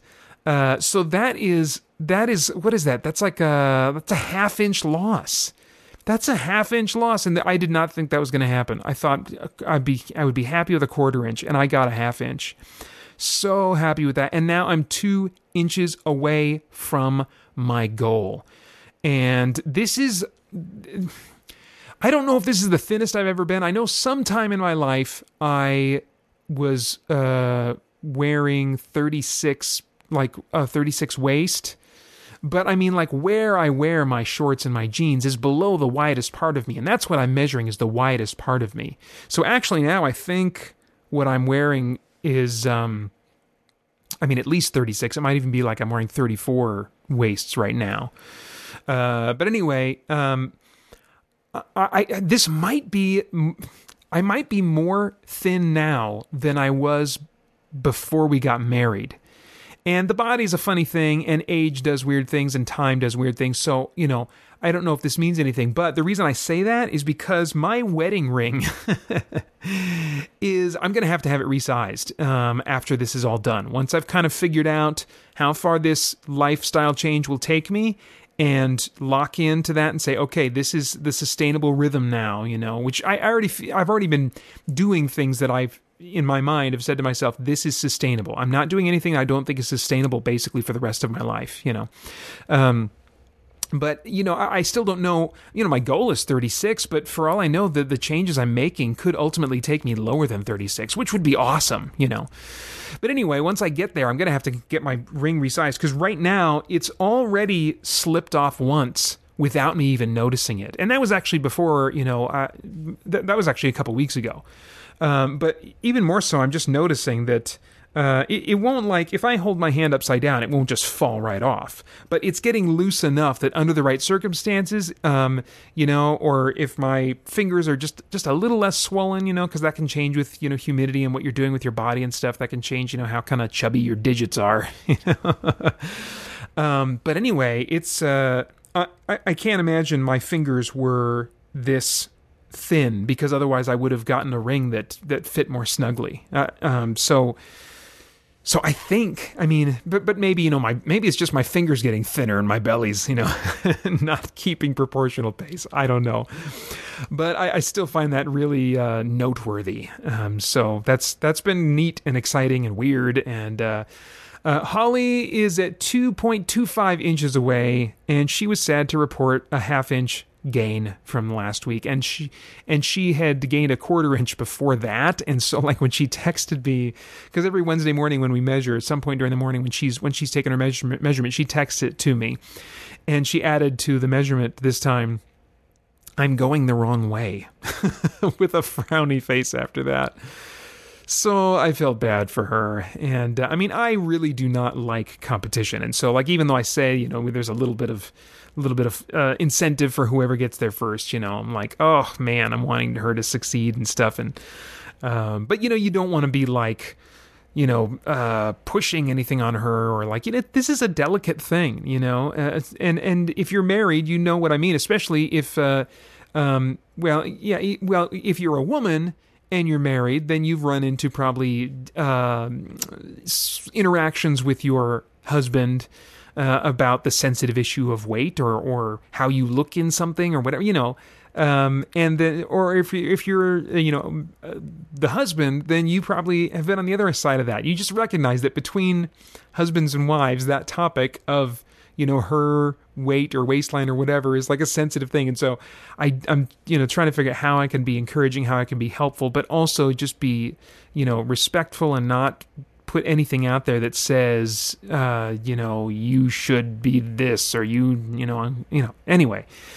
so, uh, but I am going to enjoy that bonus fifty dollars if I get there first, and at this point, I might, I might. Um, she's uh, she's two point two five inches away, but she's been more in that ballpark. She's been in that ballpark longer than I have, and I have just now reached. You know, I've been I've been pretty steadily losing, with the exception of that like two or three months off or whatever it was for Christmas. Never again. anyway, uh, as far as this week goes and how it went, and you know what I can attribute to the, the weight loss, um, I, I just you know I really just continued buckling down and uh, and and limiting my my carbs as much as I could and really just enjoying other non-carby things as much as I could. I even fought off brownies. I had one brownie, but you know, somebody from our church came over on Saturday and I was like, what are you doing here? Social distancing or whatever, right? Which, you know, around here it's not as, as locked down as, and as big of a deal. Um, but uh, that was kind of like in my mind, you know, that was what I went to because I was like, I don't want these brownies. She brought a tray of brownies to thank us for letting the church live stream a service at our house, which they did a few weeks back. And they've been, you know, doing it at a different family's house every Sunday since then. Um, and so she just, you know, gave, uh, she works at the church, gave me this thing of brownies for our family, you know, and I was like, oh my gosh, they, and they were warm. When she gave them to me, they were warm, guys. They had like just come out of the oven. She drove them over fresh from the oven. What the crap? It's like, this is, ugh. And I, you know, I, I hid all of that and I didn't, you know, I wanted to just be grateful and just, you know, assume in my mind this is for my family, this is for my family, you know. so I did give in and have one. I was like, "Come on. Come on. What do you want from me?" and so I did have one, but I was able to fight off having a second one. And uh, and I was not I was going to not have any but then I saw my family enjoying them, or rather, I saw them disappearing from the tray as I would check in on it from time to time. And I knew that they weren't going to make it until I was, you know, going to be breaking my my diet. Um, and so I I took a couple, put them in a little plastic bag I have right here. I'm going to eat these at the end of the podcast. I'll give you warnings, so if you don't want to be tempted by brownies and the sound of me eating brownies, then you can look at the timestamps and jump to the part after that. I thought I would celebrate that moment with you guys. Um, you know, but it's you know I was I was really happy with the fighting off the brownies as much as I did. I'm continuing to see changes in myself that are encouraging and kind of cool. Um, I almost as I think about you know my birthday celebration coming up that I've been uh, working extra hard to be ready for so that I can afford to kind of gain a half inch, you know, if, if that's what happens, you know, as I, as I binge, you know, for 48 hours or so. Um, you know, I wanted to really uh, not be set back too much. And so, you know, seeing all that progress almost makes me feel like, oh, do I really want to go as nuts as I'm planning on going? Remember Christmas? But Christmas, I have to tell myself, was over a course of weeks, and this is going to be over less than a handful of days. And I think having these, what I'm calling feast days, are going to be important to me. You know, I'm going to have uh, this week. I'm already breaking my diet just a little bit, allowing the odd carb now and then, but like I'm really going to go nuts with all the stuff that I bought this Saturday while I have my birthday gameathon. And then also Sunday because it's Easter, so we're going to have a special meal and I'm just like, whatever, let's it's Easter. It's a feast day. Come on, you know? And I think having these periodic feast days like every 2 months um, is going to be what helps me get through those other periods you know where where it's where I can say to myself I'm not giving up these things forever. You know I'm just being very intentional about when and uh, you know when I have them and uh, how much. Um, but I'm not saying no to anything for the rest of my life you know. Um, I, so I think the concept of feast days is going to be valuable to, valuable to me. Anyway, I'm reminding myself again, as Paul says in 1 Corinthians 9 25 through 27, every athlete exercises self control in all things. They do it to receive a perishable wreath, but we an imperishable. So I do not run aimlessly, I do not box as one beating the air, but I discipline my body and keep it under control, lest after preaching to others I myself should be disqualified. I haven't tried that without looking at my script in a while, but I've got that memorized, so that's nice. That's good. That's uh, that's definitely going to be helpful. Stay tuned for another update on our weekly waistline next time. The truth will set you free. Truth is that which corresponds to fact or reality. To assert that truth is not absolute is a self-defeating proposition. Now, lots of things are possible, but our beliefs should reflect the best explanation of the available evidence. I'm no expert, but the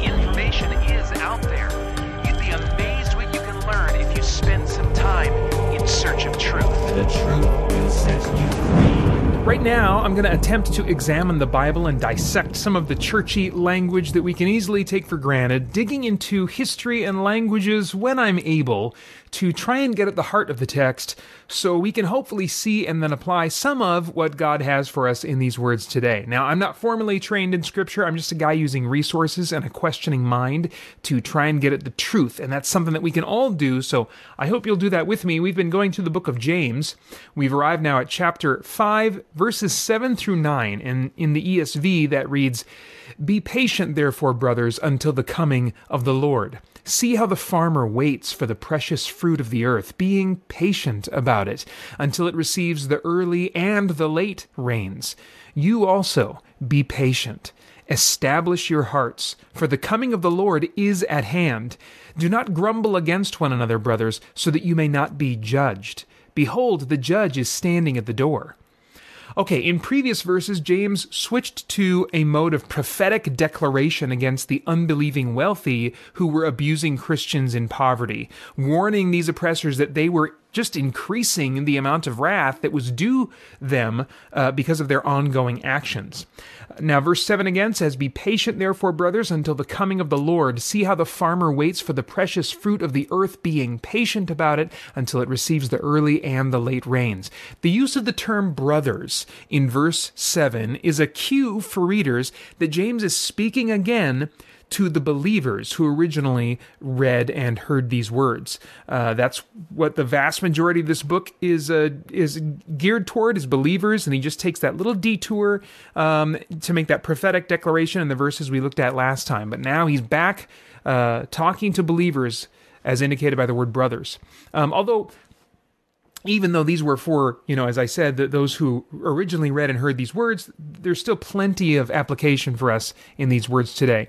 Uh, the word therefore in verse 7 also indicates that James is giving instruction here in light of what he has just proclaimed against the unbelieving wealthy abusers in the previous verses. In light of the fact that God's judgment is coming against them, suffering believers are instructed to be patient until that day. The Greek word used for patient here describes the kind of patience that endures wrongful treatment by others, as opposed to you know trying to pay back evil themselves. It doesn't necessarily involve silence or not speaking up when being wronged, but it is a patience that trusts God to bring complete and perfect justice rather than taking matters into our hands individually.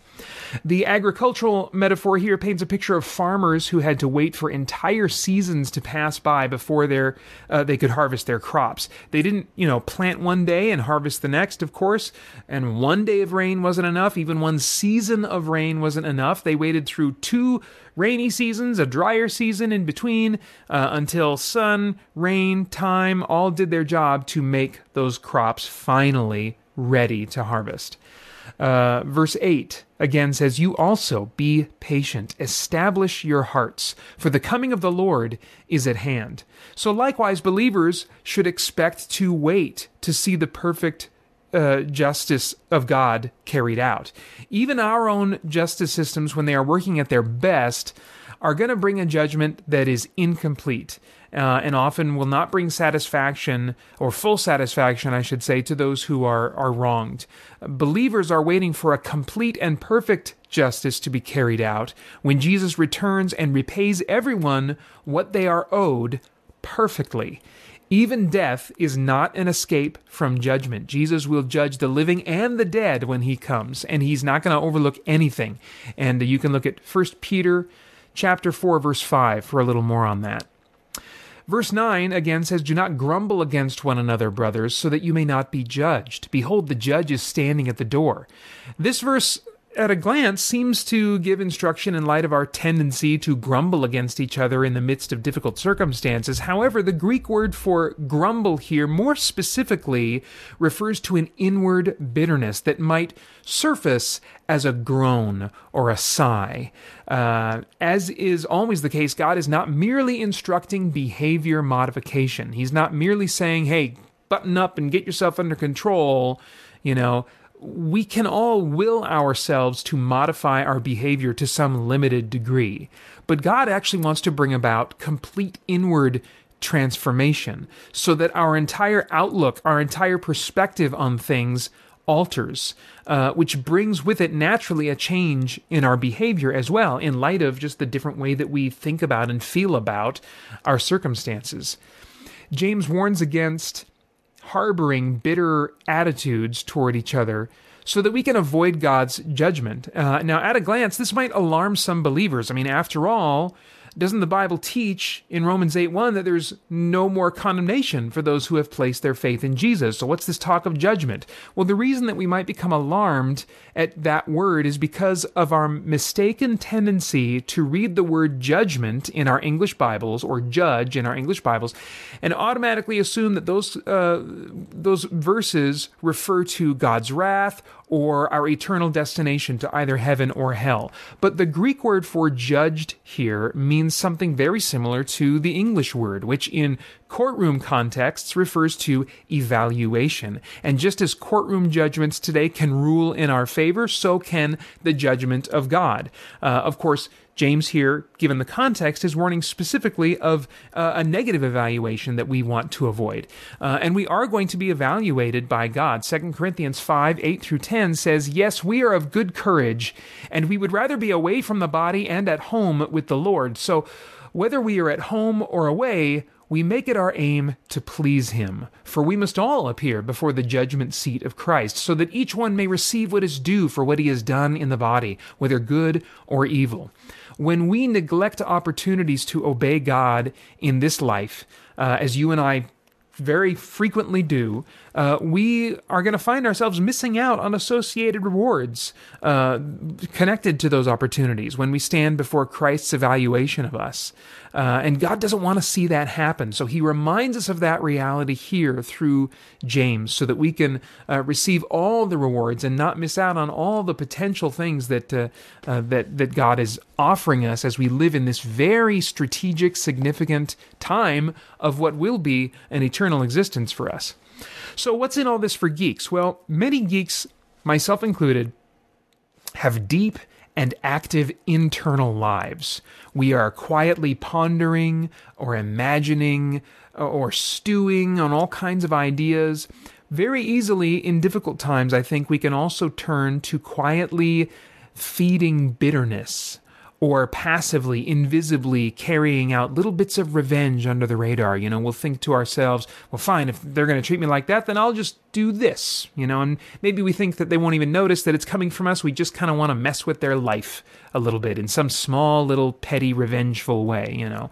Uh, or maybe we take no action, but we willingly marinate in our own resentful moods as we think about those who have wronged us.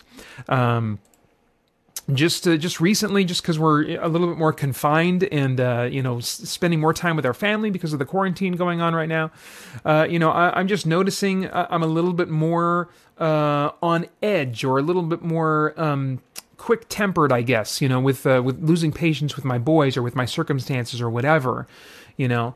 And so if if I, I don't, you know, take some action to change my train of thought, I can find myself stewing uh, in my own negative marinating juices in a way that just uh, negatively affects my interactions with others. It just brings me down, you know, just my attitude and my outlook is crappy, and just, you know, I'm bummed out when I don't need to be because what I'm bummed out about isn't that big of a deal, you know? Um, so God wants to be transforming me and you in terms of where our minds are going and what we're stewing on, um, so that we can um, so that we can not miss out on all the opportunities that He has for us, both here and then the rewards that will uh, come from that in eternity. Um, so each of those times, God presents this opportunity to earn reward from Him, and it all comes down to trusting, really, that He's a better judge than we are. Um, that he's a perfect judge, and that if we're patient, we will find absolute satisfaction in the judgment he dispenses. Um, it's going to be worth the wait. You know, we might think to ourselves, why does my day have to be so crappy right now? Why do I have to deal with this da da da, da right now? God is not like, you know, ignoring all these things. All of these things, every moment, um, can yield reward for us can shape our character now and can yield reward in eternity, you know. Um, and so trusting God with that is what's going to bring about reward and shaping. And uh, it's also going to free us from the self consuming bitterness that can otherwise just kind of weigh down our lives and make them uh, more crappy than they need to be.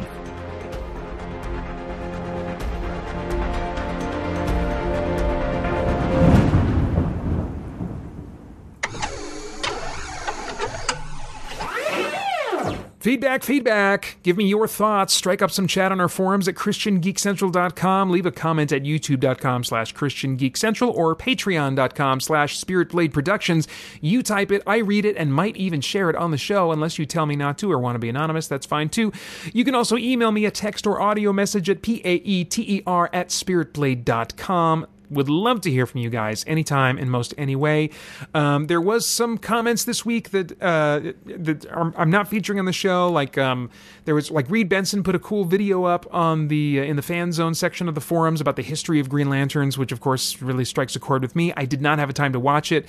I did not have time to watch it, uh, and also this week I'm just more crunched because I'm ending Wednesday is my last day of this week. I'm taking Thursday and Friday off, and so there wasn't as much time for me to check out all the comments and also for those comments to build up, you know, and for me to have a number of them to choose from. So I actually don't have any uh, comments or topic threads or anything uh, to uh, to bounce off of or use as a springboard this week. But I still wanted to remind you guys I would love to hear from you. So uh, reach out, get uh, connect with me anytime you would like.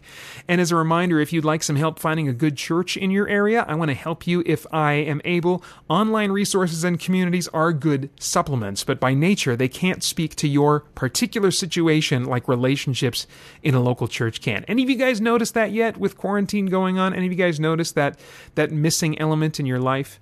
Um, I've started to notice it, and I, I realized that uh, you know I got to get in touch with my discipleship buddy, and we need to start doing some webcam stuff because we've had a, two weeks off now, and I'm feeling it. I'm noticing it and uh, you just uh, I I need to have that time. I've really come to value it of just kind of confiding in someone and just saying, "Hey, this is what's going on. This is the dynamic going on in my family, in my life, in my mind right now."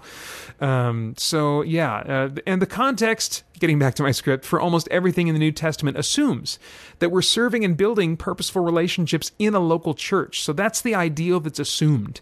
Um, Paul is always talking about how he wants to be with the people he's writing letters to. It's not the norm and it's not acceptable in his mind that we be separated from each other. So, whether you're in a church that lacks Bible based intentionality or not attending any church at all, if I can help you get connected to an authentic, compassionate, Bible oriented church, I want to do that. You can email me at paeter at spiritblade.com and we can try to look at some websites of churches in your area together. And now for my Geek Week, what I've done, what I have planned. Well, this week I played more Titan Quest. Uh, if you would have asked me a month ago if I was ever going to play Titan Quest again, I would have said no. But the process of doing that review, I mean, I didn't. If you saw the video, you know I didn't really like the the, the expansion because I wasn't suited for it. You know my character level, you know, wasn't high enough, and the the the option they give you to level up or start a character that's you know supposed to be ready and high enough level for it didn't feel ready at all for me. So I did not enjoy my experience with that expansion, but it made me think, oh, this does. I, I do want to get to this. Can I like this game? Let me get back into it and try it one more time. And I found that I was just far enough into the game to be past the stuff in the opening hours that was just not working for me at all. Now this game is it's totally working for me. I'm really really enjoying it. Um, so yeah, I played more uh, more Titan Quest. Uh, Deep Sky Derelicts is still. I mean, th- that game is probably going to be. I mean, it's almost certainly going to be in my top ten list um, of games of the year when it comes around. I mean, I know it's still early in the year, but it's. I don't know. We're at least one quarter. We're past one fourth. The one fourth of the year is done. I think I can say with great confidence that Deep Sky Derelicts is going to be in that top 10 video that I make, um, you know, late in the 2020. So really enjoying that game. Um, Sword and Sorcery Immortal Souls, that's a tabletop uh, board game that kind of tries to condense down an RPG dungeon crawl experience into a tabletop board game that is automated. All the enemies are automated and stuff. And uh, I, I got it. I completed setting it up, um, as I said I was kind of in the middle of last week, and got back into a quest and have really been enjoying that. And I think I'm just going to keep that one set up for a while. And when I want to play something different and need table space for us, I'll just pull out our folding table and use that temporarily rather than put sword and sorcery away because it is a beast to get set up. But having the table space as I do in my office, I'm looking at it right now, somewhat longingly. Um, yeah, it's cool. All the the thing that makes it so interesting, and it's the same guys who made um, Galaxy Defenders. I almost said Gal- Guardians of the Galaxy.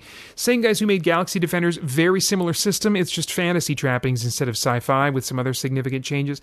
But it's the in both of those games they have these great uh, AI um, instructions for the the enemies when they come out, you know, on the board, and the AI also changes. Like each time, you know, you you draw you you bring out an enemy. Many of them also have additional cards that you draw that modify even the default AI behavior. And so it really, they really do seem to be alive and somewhat unpredictable. You know, I mean, you can game the system definitely and like say, okay, well, if I am here if this far away from him at the start of his next turn, then he's going to do this. And okay, I can deal with that. That's fine, you know. But uh, it's, you know, it feels similar to like if you were an experienced adventurer and you get to know the behavior patterns of your enemy and what they are very likely to do. So it's not immersion breaking for me. And, uh, yeah, really, really enjoying playing that game solo. It's a been a great solo experience for me. Um, Spider-Man PS4 I am maxed out at the highest level, and uh, even before maxing myself out, I, le- I left. I was doing the um, the the experience van glitch thing. Uh, which you can search if you want more details on. I already talked about it on last week's episode, and uh, I just left my I just left him spinning and flipping and racking up XP for a couple days of work, uh, one at the end of last week and one at the beginning of this week, and uh, got back into the game, having a grand old time. And he's uh, finally feeling the way I want him to feel. Uh, so yeah, and it's still like you know I still don't like being knocked around by bad guys, uh, by by street thugs, because I'm like this. That's what I mentioned in my review. You know that like I don't like that Spider Man can get knocked backward by a normal human. That that does not work for me. Just some average street thug can send him reeling if he gets a punch in. And that doesn't make any sense to me based on what I know of the character in all forms of media he has appeared in. So uh, so anyway, but but this way I at least don't hit a fail condition you know when i run into that it's just kind of like i'm not living the, my my punishment you might say well Paeter it's too easy it's too easy no for other people, maybe the, the punishment, the thing that motivates them to do well in combat is to be able to continue. Well, I want to be able to take continuing through the game for granted.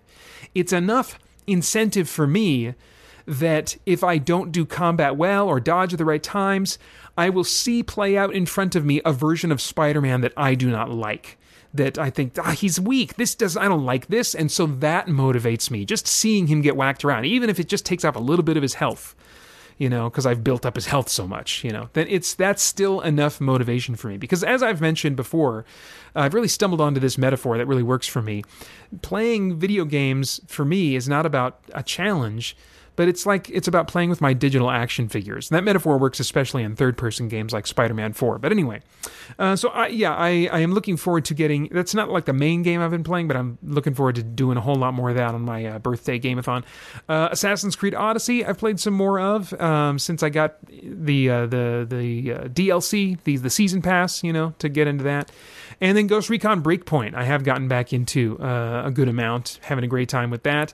And then, oddly enough, I find myself playing Skyrim, playing Elderast, um, but not doing the story missions. You know, because I told myself, well, I'm, I'm not I'm not going to record uh, everything that I do with with Elderast necessarily. I still might want to just play without the lights on, without me, you know, role playing out loud, but just doing it in my head, and you know, and uh, and without making content, without kind of half working. You know, uh, I found that I wanted to spend some time playing uh, that playthrough of my game, and so I'm I took on like some side quests with him that have nothing to do with what uh, I'm going to be recording for for the Patreon series. But uh, so yeah, man, it's funny how how fun that game is to come back to, even having already put hundreds of hours into it years ago.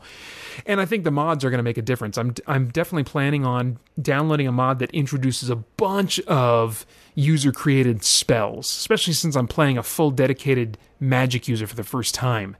Um, I'm going to just totally tap into all the potential for crazy spells that he could learn. Um, so really looking forward to that.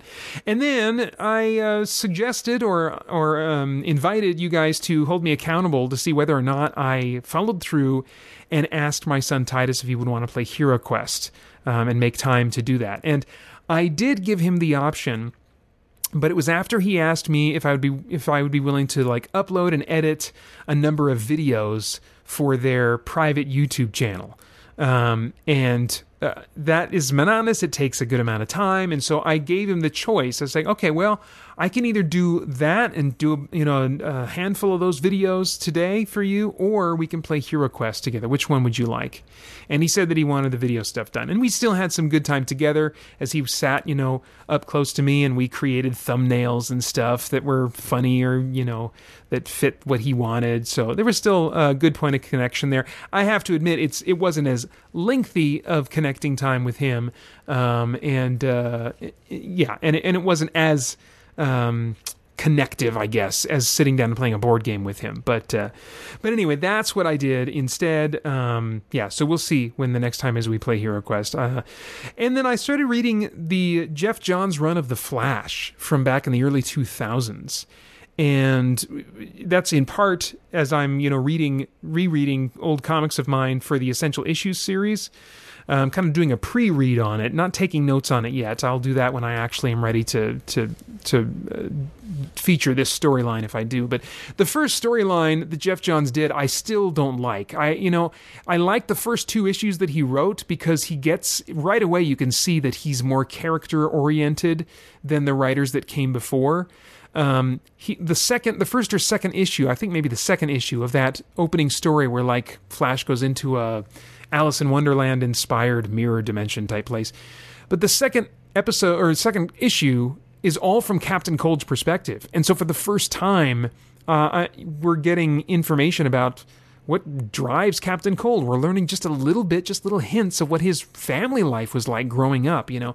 And that stuff, uh, if you've read Geoff Johns' run, really does get fleshed out later on. This is a writer that clearly likes the rogues. He clearly likes these characters and has clearly spent time imagining what their lives might have been like growing up or what might be going on in their brains and then he writes stories that allow him to share those ideas you know and uh, so but he didn't really cut loose with that. I, I wanted like the the rest of the series to be like through the eyes of captain cold or the rest of the storyline sorry to be through the eyes of captain cold but he didn't go that route. Um, and so ultimately I, I, I lost interest in that storyline. I was like okay skip. Let's start at the next story arc because i remembered not liking this new writer and this new art style for flash when they started at the time, but it was it was like maybe a couple years later when I started to really enjoy Geoff Johns in other stuff.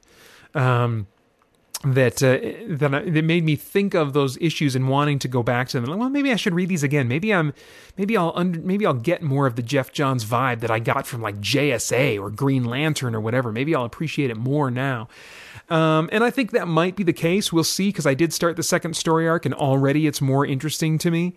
Um, but some of it might also have been just him not having the freedom to really cut loose with his own style in those very first issues of The Flash that he wrote. But maybe the editor at that point after the first story arc was like, hey, let's keep this guy on and Geoff, go for it. You know, I, I don't know. It'd be interesting to kind of know behind the scenes what was going on there as Geoff Johns was really in those early days coming into his own. This is before he was a big head honcho chief editor kind of guy over at DC, you know. Um, so that would be interesting to kind of know what what was going on behind the scenes, and and it's interesting to go back and just kind of uh, see this writer flex his muscles and start to uh, uh, get more comfy in that space. So anyway, yeah, that's the Flash by Geoff Johns. And then finally, this week I played just a little bit of Two Worlds 2. This is an open world fantasy RPG. The sequel to Two Worlds, uh, which I really, really enjoy, is actually one of my favorite games. Um, I don't know if I would say of all time. I don't think it makes my list because it's just janky and broken enough on Xbox 360. um, but the second one made some changes that make it really have made it in the past impractical for me to play as a magic user.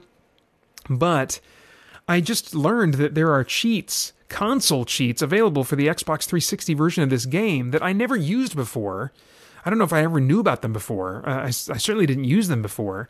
That may help me compensate so that I can play the, a Magic user and f- and f- have that experience feel the way I want it to feel. So, uh, but I got into that thinking that you know I wouldn't remain interested in uh, playing Elderast as know playing as Elderast in Skyrim during my off hours, you know. So, but once I got into that, I was like, no, I I, I am enjoying playing Elderast in Skyrim, believe it or not, enough to keep going with that for a while. So I don't know if I'll get back into uh, Two Worlds 2, but seeing those cheats that are available that can allow me to modify the experience a bit. Um, I do like those two games, those two two worlds games and uh, I've actually got uh, a couple of extra copies of them that I'm planning on giving away at some point, but I wanted to time it with the release uh, or the announcement, at least, of Two Worlds Three. It was uh, there was kind of like a there was some stirrings and I think confirmation that they were at least working on it. Yes, there yeah, there's confirmation that they've been working on Two Worlds Three but we, there's been no word for like a year or two. And so we could hear, I, I thought last year at E, E3 we might hear something and we didn't. And so I'm wondering if this year, even though there's no E3, if we'll if if they'll announce it then or or what. I don't know. I don't know. But uh, anyway, stay tuned, I guess, on that front. And as far as what's coming up for me this week, well, I've got my birthday gameathon planned, um, which, if you are new to the podcast and have no idea what I'm talking about, that's a tradition of mine every year for my birthday. I take a day off of work and spend it uh, playing games by myself and without any interruptions. It's, it's, something that I work out with Holly so that we can, you know, so that she can manage the boys by herself completely while I do that, you know. Um, and uh, it's just from sun up until like I am ready to crash late at night. I'm just in my office playing video games or tabletop games or both. This year it's going to be a combination of both. Um, I'll have Sword and Sorcery set up, of course, that I plan to get back into that. I'm going to set up a, a, a, temporary folding table in here to get some Pathfinder the Adventure card game going on, which is still the reigning uh, dungeon crawler of choice for me at the tabletop uh, these days. And uh, I'm going to play a lot more of the games I already mentioned. Uh, maybe not Two Worlds 2, but uh, pretty much a lot more of everything else that I mentioned. And I'm to eat my treats. Oh my gosh. It, uh, it took a little bit of doing because grocery stores these days don't always have exactly what I want when I want it. And so part of my jogging actually each morning has been to jog to we have a grocery store that is not crazy far from us. And so i can actually in the space of the hour that i'm jogging jog there get groceries uh, a few things stick them in my backpack and uh, and then jog back and then still have time some time to go back out and finish you know an hour of jogging about you know. So uh, i've been you know piecemeal in these little trips to my grocery store. It's like do you have this today? Oh you do. Okay well not today. Okay i'll drive back tomorrow. Um, but i have like so much stuff. I got doritos like just the just standard nacho cheese Doritos. This is the part where you should probably skip ahead if you're trying to not eat foods. just look at the timestamps, jump ahead, because I'm going to eat my brownie after this too. Uh, I got Skittles to fill up like a cup, like almost a mug of Skittles. And I bought some Kit Kats and some Reese's peanut butter cups, like the mini packs, like the the big bags that have like the mini versions of them. I bought you know some of those and I bought two boxes of Crunch and Munch, and oh, and my uh, f- fudge enrobed uh, mint cookies from Kroger, which I talked about uh, in recent installments posted of my Extra Life Marathon. They're basically like uh, Girl Scout Thin Mint cookies, but better. And that's not just me, okay? I've had other people do the taste test, and they agree these are superior. Girl Scouts are in big trouble. Kroger is in the house. so I got those. What else? Um, that might be that might be it. Oh, and I'm gonna pick up some donuts. I'm gonna pick up a couple QuikTrip donuts. Got a two liter of Pepsi, and I'll get some two liter. That's my backup two liter though. I'm actually gonna get um, Pepsis at the local gas station because I like the mix better in the uh, in that gas station. anyway, uh, so yeah, I, I took my measurement base. I mean, I'm not going full bore into like just gorging, you know, on stuff yet. That's going to be reserved for Saturday and then some of that on Sunday as I kind of recover because I'm going to be up late, not all night like Extra Life, but enough that I'll still be tired the next day. Um, and we got like a, what do you call it? A uh, sun, a crack of the butt crack of dawn. What do you call that? Uh, a sunrise, sun, sunrise uh, Easter service. Um, do you think they would want to rename it the butt crack of dawn Easter service? Uh, it's a sunrise Easter service that is that our church is streaming um, that Holly wants to watch live, and so even though I'm going to be staying up late the night before, I'm going to get up, drag myself out to the living room for the sunrise Easter service, and then after that, crash again, and then still probably doing be doing some recovery after that. But anyway, so yeah, uh, uh, I lost my total train of thought. But oh, oh, I remember. Um, so I I took my measurement on Wednesday, or which is this morning and I told myself leading up today, I'm like, I'm taking this measurement, and then no carb is safe. And I've already ingested some carbs today that I wouldn't normally. I'm not going crazy, but uh, speaking of which, the time has now come. I am going to enjoy these brownies, at least one of them, right here in your hearing.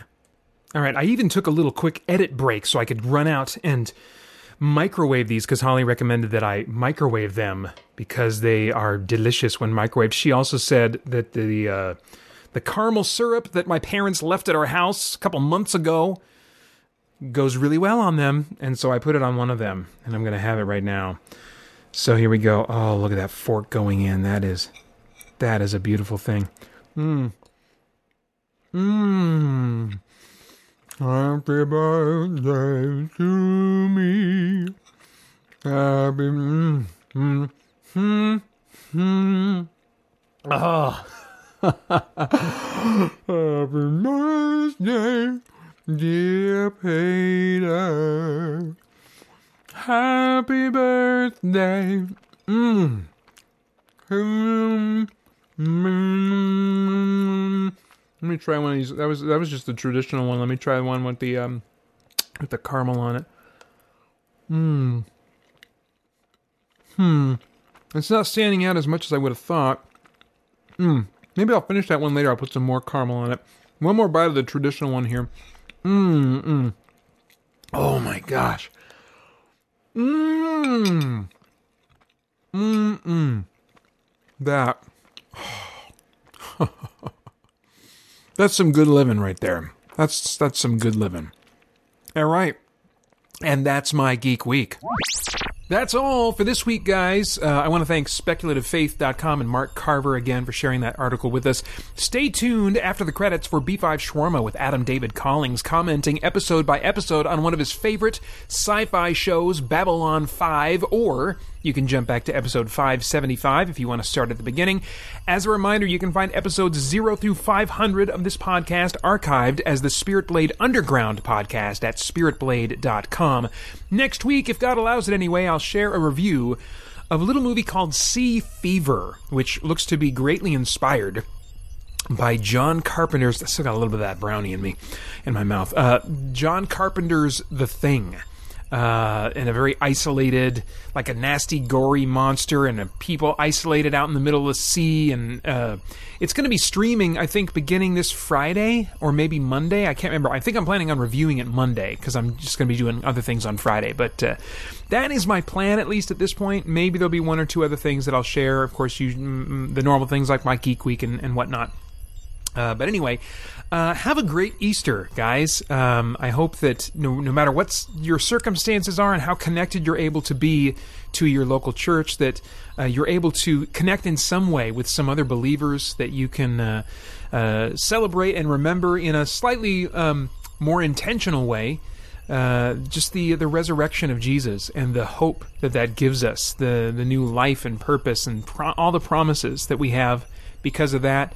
Um, it's uh, you know God didn't invent the Easter holiday, as many of you guys know. Uh, Easter itself, actually, that word is that refers to like a pagan holiday, and, and, Christians kind of appropriated it at some time in similar ways to Christmas. And so, you know, it's not that as Christians, you know, we need to celebrate this special day once a year, whatever.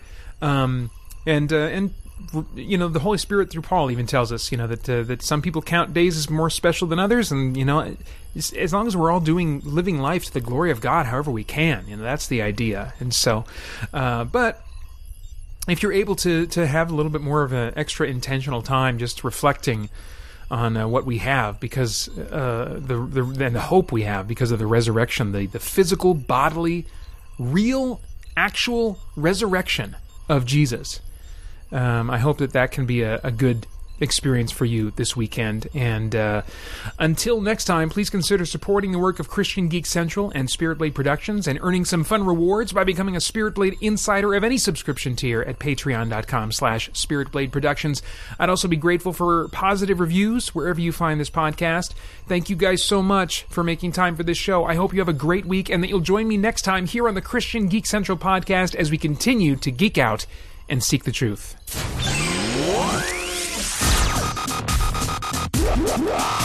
The Christian Geek Central Podcast is a community supported endeavor of Spirit Blade Productions. This podcast is produced by Paeter Frandsen with support from the Christian Geek Central community at ChristianGeekCentral.com. For information about the latest entertainment and resources from Spirit Blade Productions, visit SpiritBlade.com. Thank you for listening.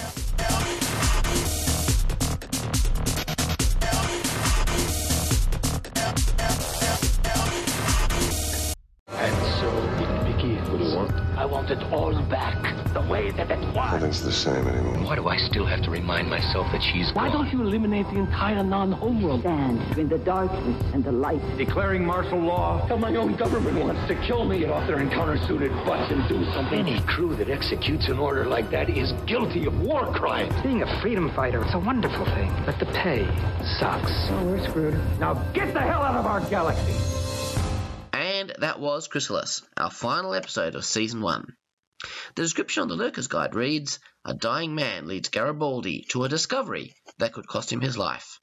Londo receives help in a dispute with the Narns. Something begins to happen to Delenn. And this episode first aired on the 26th of October 1994. In story structure, the inciting event tends to coincide with the first plot point at the 25% mark of the novel. Today's episode is Babylon 5's inciting incident. It marks the end of Act 1. It forces our characters to react and drives the major conflict of the entire story. Our tale begins with something pretty typical for Season 1 of B5. The Centauri and the Narn are arguing, this time over Quadrant 37. According to the treaty, it's neutral territory, but the Narn claim that this treaty was signed under duress. The details don't really matter. The point is, Centauri ships and outposts are being attacked by the Narn, and this is causing Londo many headaches. Meanwhile, a lurker named Petrov, who works as an informant for Garibaldi, crawls onto the Zocalo with a knife in his back. They're gonna kill him, Petrov says as he dies. And a mystery is birthed. So far, this is playing out just like any other TV show in the 90s would. It's like a crime drama. Garibaldi will investigate, find the culprit, and save the day, right? He asks around down below, but nobody will talk. Life's cheap down here, friend, one of them says. Funny how the only time you care is when one of your weasels gets it. Hmm, fair point. The investigation leads Garibaldi to a shocking and inescapable conclusion. Someone is trying to assassinate the president. JMS broke all expectations in a most shocking way with this episode. Garibaldi is shot in the back by his aide before he can do anything. Remember back in TKO, his mate told him to watch his back? That was foreshadowing this moment. While Garibaldi is investigating, we get this great scene with Londo and Vir, with another one of Londo's misunderstanding of human jokes. I feel like I'm being nibbled to death by one of those earth creatures. Feathers, webbed feet. Go quack. Cats, Vir says. Yes, cats. I feel like I'm being nibbled to death by cats. I've always loved that exchange. Just so funny. Anyway, our beloved villain, Mr. Morden, appears and offers to help Londo. You have potential. My associates would like to help. Londo doesn't buy it. You come to a time when you look in the mirror and you realize what you see is all you will ever be. Londo doesn't like the idea of who he is, but he sees no way back to the glory days, and he's kind of sadly res- resigned to it. Morden tells him to tell his superiors that he'll personally take care of Quadrant 37. And this is it. This is the great turning point in Londo Mollari's life. This is where everything is decided. This is one of those moments you wish you could go back in time and make another choice. What he says next will determine the destiny of the rest of his life and launch him into a great Greek tragedy. Morden doesn't even want the credit. He just says, We'll ask you for a favour someday. And so, Londo takes a leap of faith and bets on Morden. Remember those creepy spidery ships that we glimpsed in Signs and Portents? We get a good look at several of them this time, as they obliterate the Narn outpost like it's nothing. These ships are seriously creepy. In a few seasons, someone will, someone will describe these ships as those ships that look like they came straight out of hell. During all of this, something's going on with Delenn. She's finished constructing the device in her quarters, but she needs to see Kosh to have certainty that what she believes is true. And he exits his suit. We don't see what she sees, but we do hear the flapping of wings. Delenn is convinced. Yes, I will keep my promise. You won't see me again as I am now. She seeks out Sinclair, wants to tell all her secrets about the Battle of the Line, but he's distracted because Garibaldi has disappeared. Well, Garibaldi is found when he stumbles into the middle of a New Year's Eve party. Now he's undergoing surgery. He may not live. He'll certainly never walk again. Nobody else knows what he's discovered. And then we watch that amazing scene as Earth Force One explodes, taking the president and all of his staff with it. But that's not how TV works. The good guys are supposed to win. This kind of thing just wasn't done. And this is not just a standalone little moment for shock value. This impacts everything. This sets the plot of Babylon 5 in motion. JMS lived through the assassination of JFK, and he tried to portray the same feelings of shock and disbelief that were felt by everyone at that moment in history. Did you notice that Vice President Clark left Earth Force One due to sickness just before it exploded? Earlier in this episode, Sinclair pro- proposes to Catherine. It's a really nice moment. He's so awkward, and you can tell from the way that Catherine looks at him as he goes through his speech that she totally adores him. I'm gonna sneeze.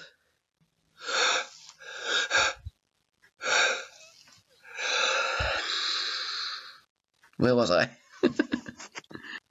yeah, Catherine's got this, this is the way she's looking at him is like you can just tell that she adores him. Uh, great performance there. It's nice to see these two have finally gotten their acts together. We get another touching character moment when Garibaldi and Ivanova are asked to be best man and maid of honor. It was fitting that this episode was taking place during New Year's Eve. Just like with Star Trek, this show was designed so that each season is a year of story time. And this is the end of the season, so it's the end of the year. New Year is a time of transition, a time when people expect things to change. It fit thematically with the story. So while Earth mourns the loss of their president, Londo's name is being praised in the high circles of Centauri government. He's on the rise. It's everything he's always wanted. But he's horrified at the death of 10,000 Narns. This is called consequences, Londo. Get used to it. You've made your choice. It's funny because early on, Londo seemed like the comic relief character. But no, he's got a lot of dramatic depth to his arc. Kosh reminds Sinclair to visit Delenn and utters those words again. And so it begins. It's fitting. The real plot of Babylon 5 has begun. Unfortunately, Sinclair is too late. Delenn is in a cocoon, artificially generated by the device, powered by the Triluminary. Lennier says that she's changing, but he doesn't know what into. This whole cocoon thing, Chrysalis, this is not a natural aspect of the Minbari species. There's this scene where Morden is in a room and these shadowy figures that kind of look like giant spiders appear out of nowhere, and we learn that they've been with him all along. Remember back in Signs and Portents where Kosh confronted Morden and I said that Kosh wasn't actually speaking to him? Kosh was speaking to the invisible aliens either side of him. Morden is just a human. Morden isn't worthy of Kosh's time. As the episode closes, Sinclair mutters, Nothing's the same anymore. And he's right. This episode has shaken up the status quo of the story in the most profound way. All of our characters will spend the next four years reeling from these events, and many others that will shake up the status quo even more. And there we have it, Season 1 of Babylon 5. I've enjoyed watching through this season. It's had some rocky moments. It certainly pales in comparison to the awesomeness of later seasons. 3 and 4 are the best. But it's important all the same. The purpose of the first act of a story is to set things up, introduce the characters, the setting, and foreshadow what will happen later in the book. To that end, Season 1 of Babylon 5 accomplishes exactly what it's supposed to. It also allowed JMS to ease viewers in slowly. Audiences were not used to this type of storytelling on TV. They were used to standalone shows with no real consequences. There was a mild learning curve here. Can you just imagine what a shock this last episode would have been to people with the mindset of the day? Now we move into the first half of the second act with season 2 of Babylon 5. I'm really excited to join you next week for Points of Departure. I'll see you then.